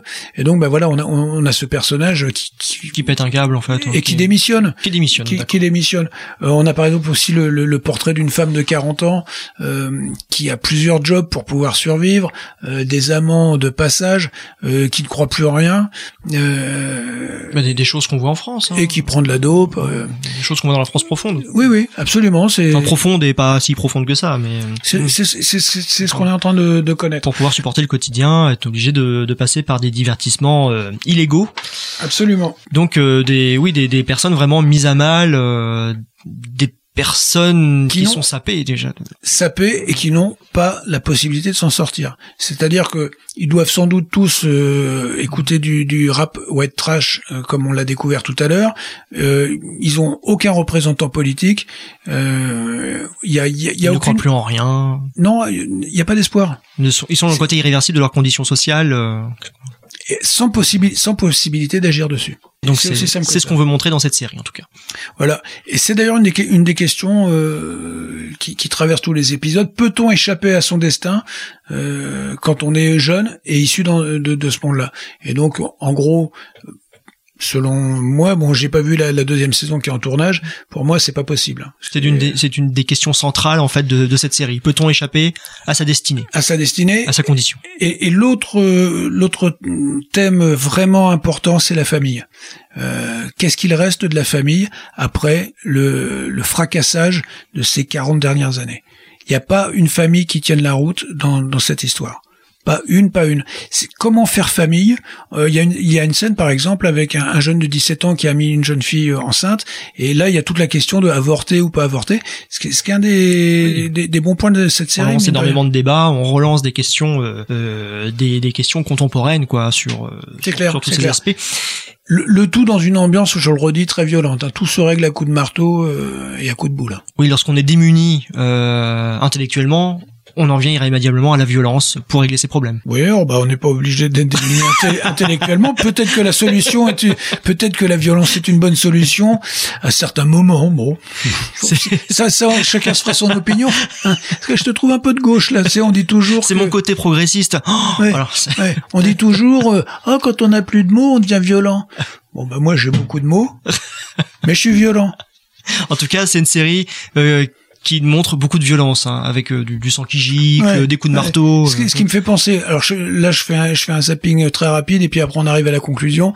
Euh, il y a euh, quelques jours, je vais euh, chez un, je vais pas citer le nom, un, un supermarché hard discount. ah, c'est le moment anecdote. Je veux m'acheter euh, un paquet de café, je suis pas bien réveillé dimanche matin. Hmm. Et là, je vois une file d'attente euh, composée de femmes voilées, de migrants syriens, de petits vieux du quartier, des petits blancs, et je vois un, un probablement migrant noir de 25 ans qui est en délire psychiatrique et qui fait régner la terreur et en fait il veut griller toute la file d'attente, il veut griller les, les 30 personnes qui sont présentes. Hein. Donc, Bon là, le raisonnement est difficile. Et là, euh, je me dis, moi, je me dirige vers le rayon café. J'étais en tongue en plus, donc c'est pas bien pour savater, c'est pas pratique. Et à un moment donné, j'ai eu une espèce de rage. Je me suis dit, on va quand même pas se faire humilier par un migrant euh, qui a décidé qu'il était un, comment dire, dans le le rap ultra agressif, parce qu'ils sont sapés maintenant. On leur a filé les Oui, euh, le, le gangsta rap, tu vois. Mhm. Ils, ils ont ce look-là. Et donc là, c'est parti du ventre. Et là voilà, c'est parti. Tout d'un coup, j'ai switché et euh, ça a fini dans une euh, très forte empoignade, empoignade parce que le, mec, le, le- le mec était en train d'insulter la caissière, quoi.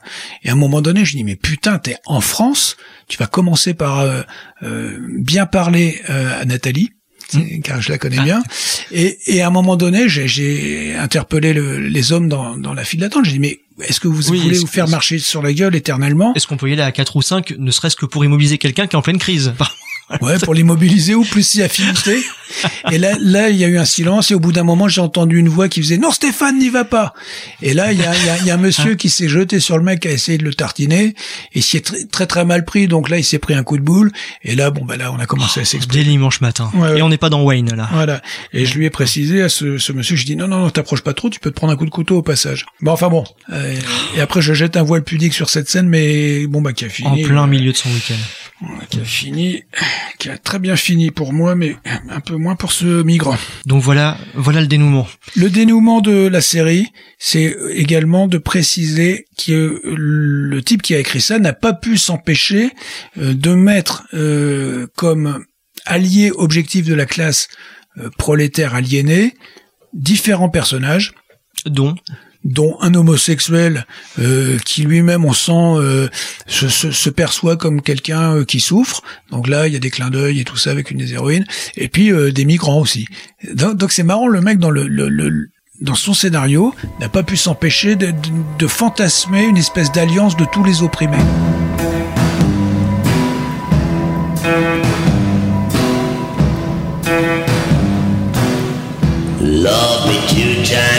baby. Love me twice today. Oh, love me two times, baby. I'm going away. Oh, love me two times, girl. One for tomorrow and one just for today. Love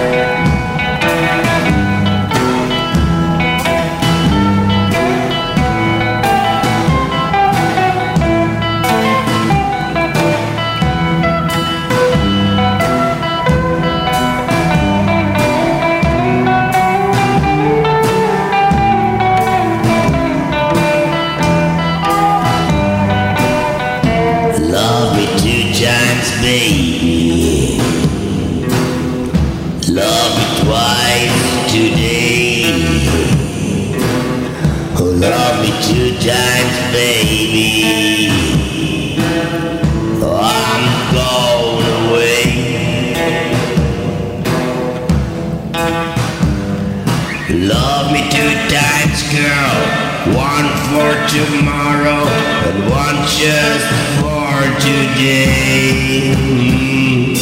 Love me two times. I'm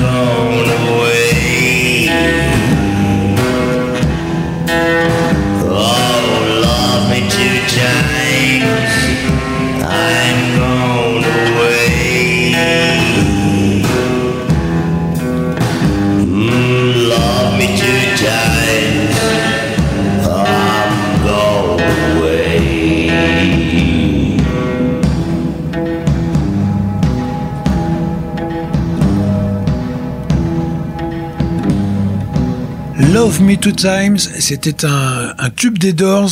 Il était ici repris par le révérend Beatman, euh, qui est un Suisse. On ne le croirait pas entendre sa voix caverneuse, mais le monsieur est un Helvète. Il se trouve que j'ai voulu me rendre à un de ses concerts dans un, un tout petit club. Petite anecdote supplémentaire. Voilà, qui était plein à craquer, et donc je n'ai pas pu avoir de ticket. Et sur le trottoir, en repartant, un peu dépité, car je voulais y aller avec ma fille, euh, je le croise. Je, je on, on voit tout de suite que il- lui, il est dans le rock, hein, ça c'est clair et net. Et je dis ah bah c'est dommage. Et très gentiment, il m'a offert son album. Ah, bah, c'est. Ouais, c'est adorable. C'est, c'est, c'est une belle- c'est- oui. Et, et c'est pas quelqu'un de très riche. J'ai vu sa voiture avec marqué sur la portière Révérend Bitman. Et Crois-moi, là aussi on était avec un, un beau, un beau spécimen de white trash. Merci à toi, Ré- euh, Révérend Bitman. Tout que tu suite- salues, du coup. Ah oui, bah là, euh, avec euh, grand plaisir. Égalité. Filmation. Égalité et filmation. Chère équipe de pavillon de chasse, bonjour, je suis Anus John, l'anus d'Elton John.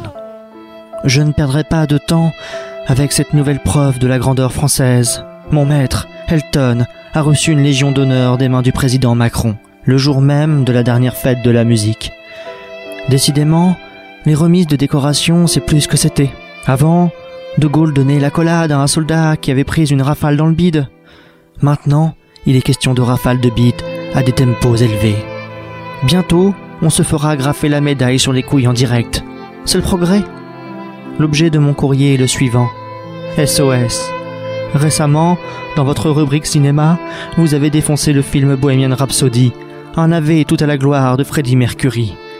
Eh, ben moi aussi, je suis défoncé. Je vous écris cet appel au secours avec de la avec mon sang sur une feuille de rose. Petit rappel des faits, il y a bien longtemps, avant mai 68, j'ai été un anus de collégien ordinaire. J'avais une vie, tout ce qu'il y a de réglé. Trois repas par jour, de longues nuits rêveuses, un peu de sport après le café le matin, et tout ça dans une Angleterre so British. Tout n'était que luxe, calme et caleçon molletonné, en sécurité, loin de Danny le Rouge. Hélas, mon maître, Elton John, grandissait. Je n'ai rien vu venir. Le poète sent-il monter la tempête en son âme? Le bambin indonésien concentré sur son château de sable croit que cette ombre, c'est maman? Que nenni, surprise C'est un tsunami truffé de carcasses de bateaux. Mon maître découvrait sa vraie nature. Il mettait au point la recette du rock abject. Il découvrait les slips chatoyants et rêvait de plumes entre copains. À cette époque, j'étais encore un peu coincé. Je pétais dans la soie des illusions de jeunesse. Mon unique passion était la poterie. Et puis soudain, souffrir, souffrir et encore souffrir. Et pas qu'un peu, et pas qu'une fois. Dans les années 70, avec toute cette amplification, être l'anus, une pop star, c'était un peu comme être euh, Danzig, sous le pilonnage des forces ennemies. C'était un peu comme être Hiroshima lors de la bombe atomique. Ça fumait dur, ça chiait grave, ça irradiait sévère. Et puis un jour, après tous les outrages, on se réveille. On n'est plus qu'un ground zéro. Et le zéro est en très mauvais état. Comment se reconstruire après tant de dégâts? J'ai fait un long chemin de résilience, tout particulièrement avec mon recueil de poèmes intitulé Et j'ai connu plus de glands qu'un chêne, aux éditions de Préto. L'objet de cette lettre est simple. Le film Bohemian Rhapsody été un succès phénoménal. Vive le sida des années 80 est même devenu un slogan branché chez les jeunes. Alors moi, naïvement, je rêvais de succès pour Rocketman, le film qui raconte la vie de mon maître. J'avais un plan. Profiter du succès du biopic pour alerter le public sur mon martyr. Hélas, Rocketman a fait un flop dès sa sortie en mai dernier. Un petit tour à l'affiche et puis plus rien. Elton John s'en fout. Il parade à l'Elysée, main dans la main avec Macron, et moi je reste morose derrière la ficelle d'un string en soie rose. Si une idylle devait se nouer entre ces deux-là, je ne sais pas si j'y survivrais. Mon maître est un vieillard et un bougre intégral. C'était un pauvre bougre. Deux atouts irrésistibles aux yeux du président de tous les Français. Et propre à lui inspirer une passion ravageuse. S'il se passait quelque chose entre eux, mais je m'en remettrai pas. Je vous en supplie, alertez l'opinion. Bien à vous, votre ami, Anus John.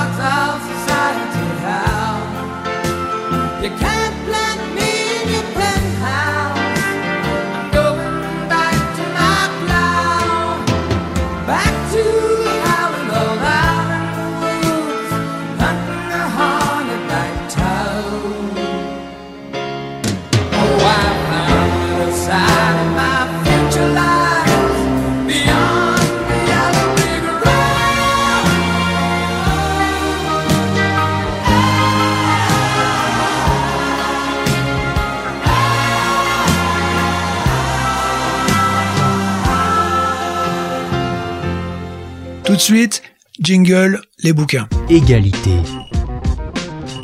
Il a lu un livre, un livre dans sa vie, et il fallait que ça tombe sur celui-là. Et livrification. Pour euh, cette euh, rubrique, quelques livres.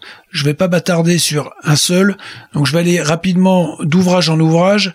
Euh, le premier dont je voulais vous parler est signé Jean-Pierre Abel, L'âge de Cain. Il s'agit d'un témoignage euh, écrit par un protagoniste d'une histoire que nous, nous avons nous-mêmes déjà euh, vue dans Pavillon de chasse. Euh, L'année dernière, je vous avais parlé de Ainsi finissent les salauds, signé par les, des historiens Jean-Marc Berlière, Franck Liègre, euh, sous-titre Séquestration et exécution clandestine dans Paris libéré, et c'était dans la publié dans la, la collection Texto. Ces historiens raconte comment un ensemble de personnes euh, se sont retrouvés euh, prisonniers des frontières partisans et ont été torturés euh, puis exécutés dans un lieu qui s'appelait l'Institut dentaire.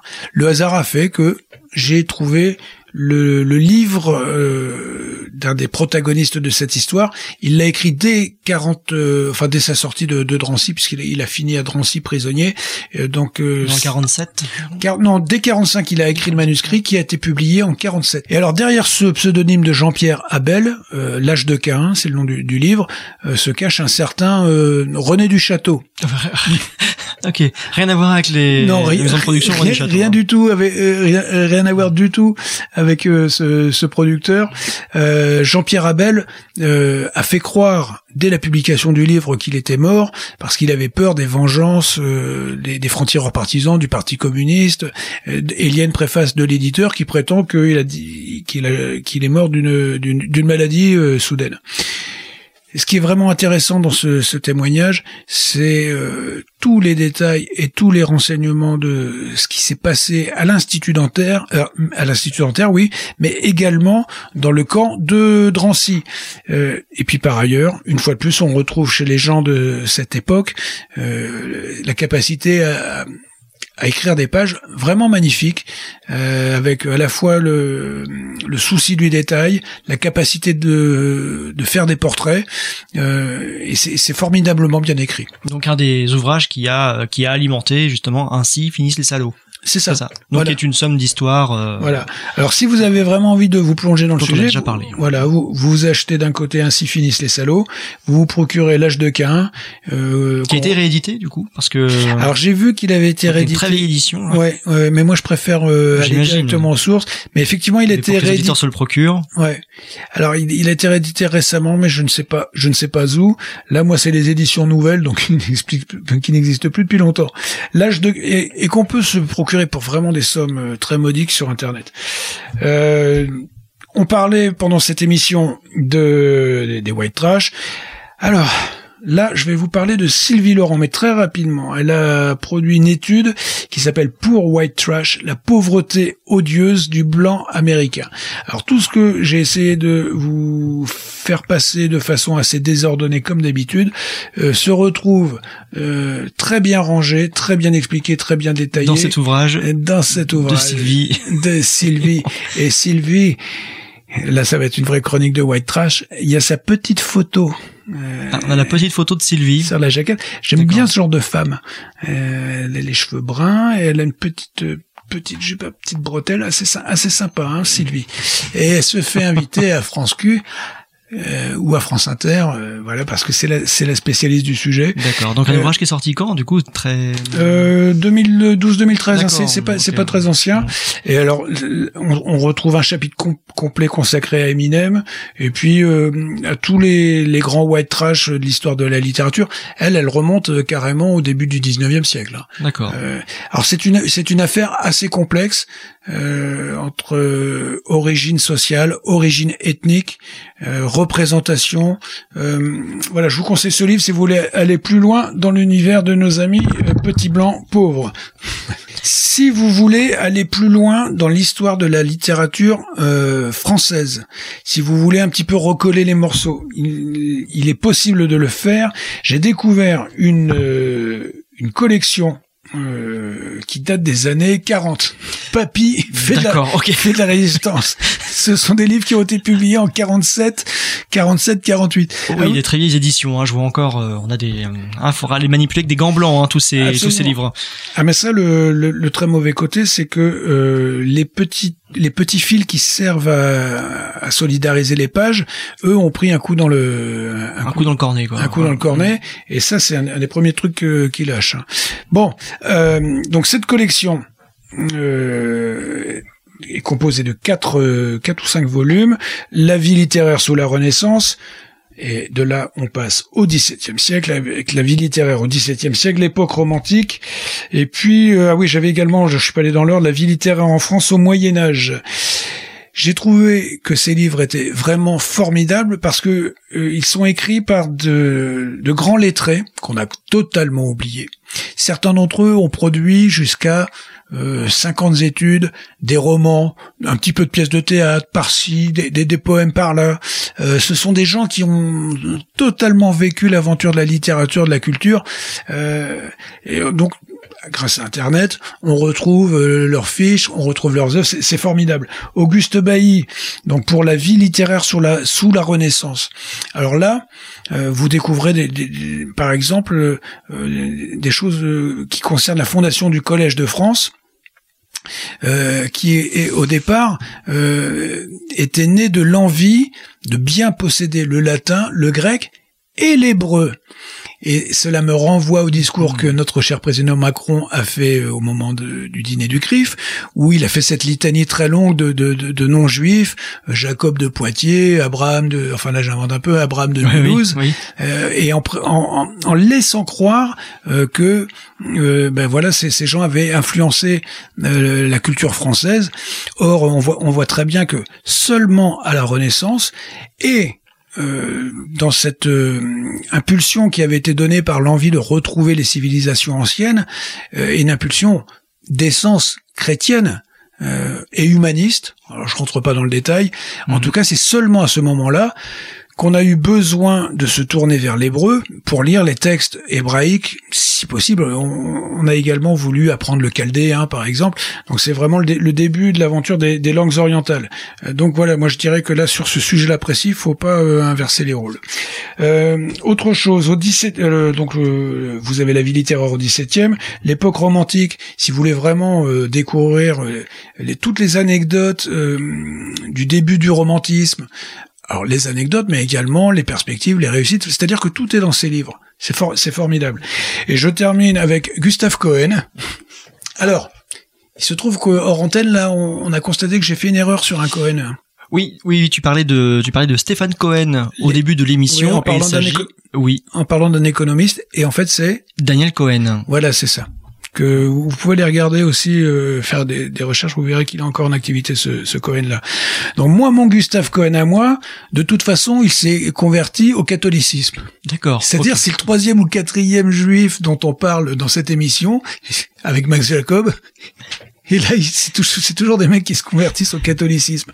Alors, Gustave Cohen, grand médiéviste, et là, on, on- on- avec la vie littéraire en France au Moyen Âge, euh, on, on démarre du côté de Charlemagne et on finit, euh, en gros, avec les, les en enfin, avec les découvertes de, l'Amérique par Christophe Colomb, qui marque en fait la fin, la fin du Moyen Âge.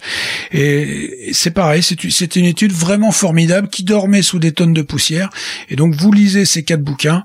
Et là, vous, a- vous avez à peu près euh, les idées claires sur ce qui se passe, euh, sur ce qui s'est passé dans le monde littéraire en France. D'accord, donc tu parlais de l'émission Clé de lecture en tout début, et donc là tu t'accordes tes conseils de lecture assez singulières. Voilà. Moi, c'est la, la, la pile des ouvrages que je vous recommande euh, quand vous allez sur la plage. Une pile de vieilles éditions très riche. On se retrouve dans un petit instant pour un grand moment de poésie. Mon cousin Jean Roulin, je me prends pour Jean Moulin. Exact, exact, exact, exact. Pour l'unité, faut des ennemis en commun. Salope, salope, salope, salope. On a l'ennemi, la haine et les revêts dans nos mains. Chin, chin, à la tienne. Voyez tout ce qu'il nous faut pour faire de meilleurs lendemains. Mon poussin Jean Roulin, je me prends pour Jean Moulin. Je suis un gentil bourreau quand je torture, je suis tellement serein. Je suis un épicurien, putain, mon haleine sans le vin. Ouais, y tout ce qu'il nous faut pour faire de meilleurs lendemains. Je regarde pas la télé, j'étudie l'ennemi. L'ennemi est joli. L'ennemi est poli. Mon ami, mon ami. On est amis et maudits. L'ennemi est solide. Donc j'irai pas voter mais j'irai quand même derrière le rideau pour faire semblant qu'il commence à dire que c'est très bien mon enfant et enfin j'aurai mon occasion pour leur ironer quand je sortirai les mains vides Des déficits et des fesses et des pertes et des pères en détresse endettés par leurs fils transsexuels et des gars qui dégueulent leurs dégaines et des et des guerres et des graines tout ce qu'il nous faut pour faire l'amour toute la nuit jusqu'à la matinée. Y'a tout ce qu'il nous faut pour qu'on reste amis jusqu'à la prochaine matinée. Qualité, halidé, voir les camps du démon s'agiter. Mon cœur une cavité, ma tête habitée, mon cœur scintille, les étoiles sont alignées. Mon poussin Jean Roulin, je me prends pour Jean Moulin. Exact, exact, exact, exact. Pour l'unité, faut des ennemis en commun. Salope, salope, salope, salope. On a l'ennemi, la haine et les revêts dans nos mains. Chin, chin, à la tienne. Ouais, tout ce qu'il nous faut pour faire de meilleurs lendemains. Mon poussin Jean Roulin, je me prends pour Jean Moulin. Je suis un gentil bourreau quand je torture, je suis tellement serein. Je suis un épicurien, putain, mon haleine sans le vin. Ouais, y'a tout ce qu'il nous faut pour faire de meilleurs lendemains.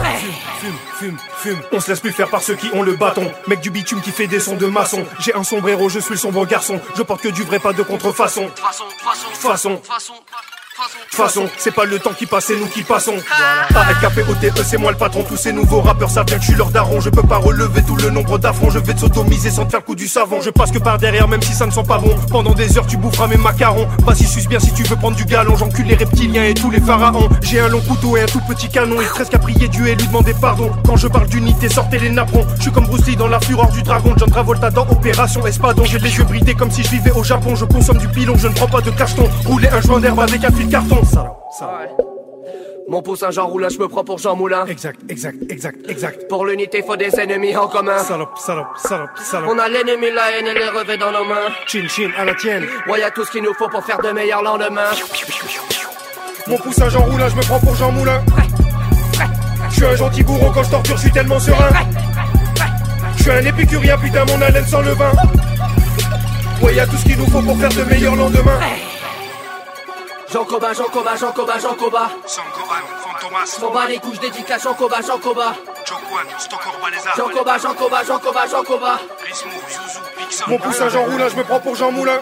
C'était Al Capote featuring Vald, meilleur lendemain, et dans un petit instant, un poème de Charles Bukowski, extrait de L'amour est un chien de l'enfer, suivi de Jim Jones. Égalité. Égalité. Égalité et poésification. Les femmes ne savent rien de l'amour, me dit-elle. Vous, vous n'en ignorez rien. Alors que les femmes ne veulent que vous sucer le sang. Je le sais car je suis une femme. Ha ha ha. Ai-je rigolé? Aussi, ne vous tracassez pas pour votre rupture avec Suzanne, car elle doit être en train de sucer le sang d'un autre. Nous avons bavardé comme ça un long moment, puis je lui ai dit au revoir. Et je suis entré dans les chiottes où j'ai lâché un étron biéreux en pensant fortement que, eh oui, j'étais toujours vivant, puisque j'avais le pouvoir d'expulser de mon corps des déchets et des poèmes, et qu'aussi longtemps que ça durerait, je supporterais la trahison, la solitude, les ongles incarnés, les applaudissements et les articles économiques dans les pages financières. Du coup, je me suis relevé, torché, lavé les mains, puis j'ai pensé, c'est vrai, je sais ce que c'est l'amour. J'ai remonté mon caleçon et je me suis dirigé vers la chambre.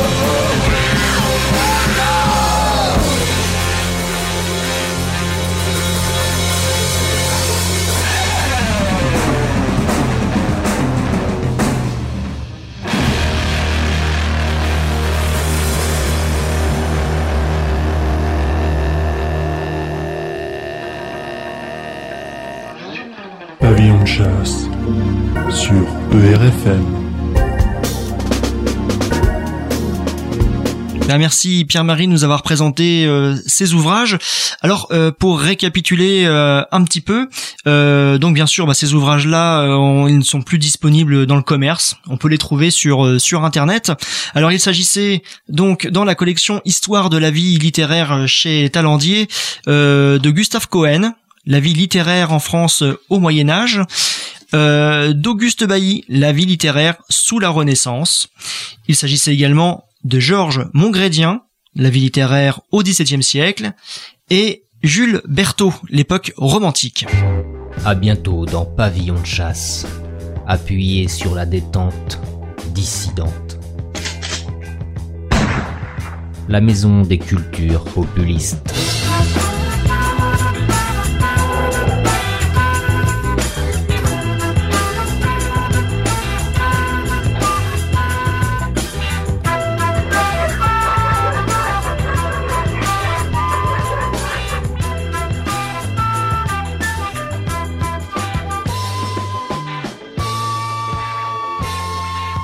Bon En plein dans le mille. Oh, mais qu'est-ce que ce chat faisait là?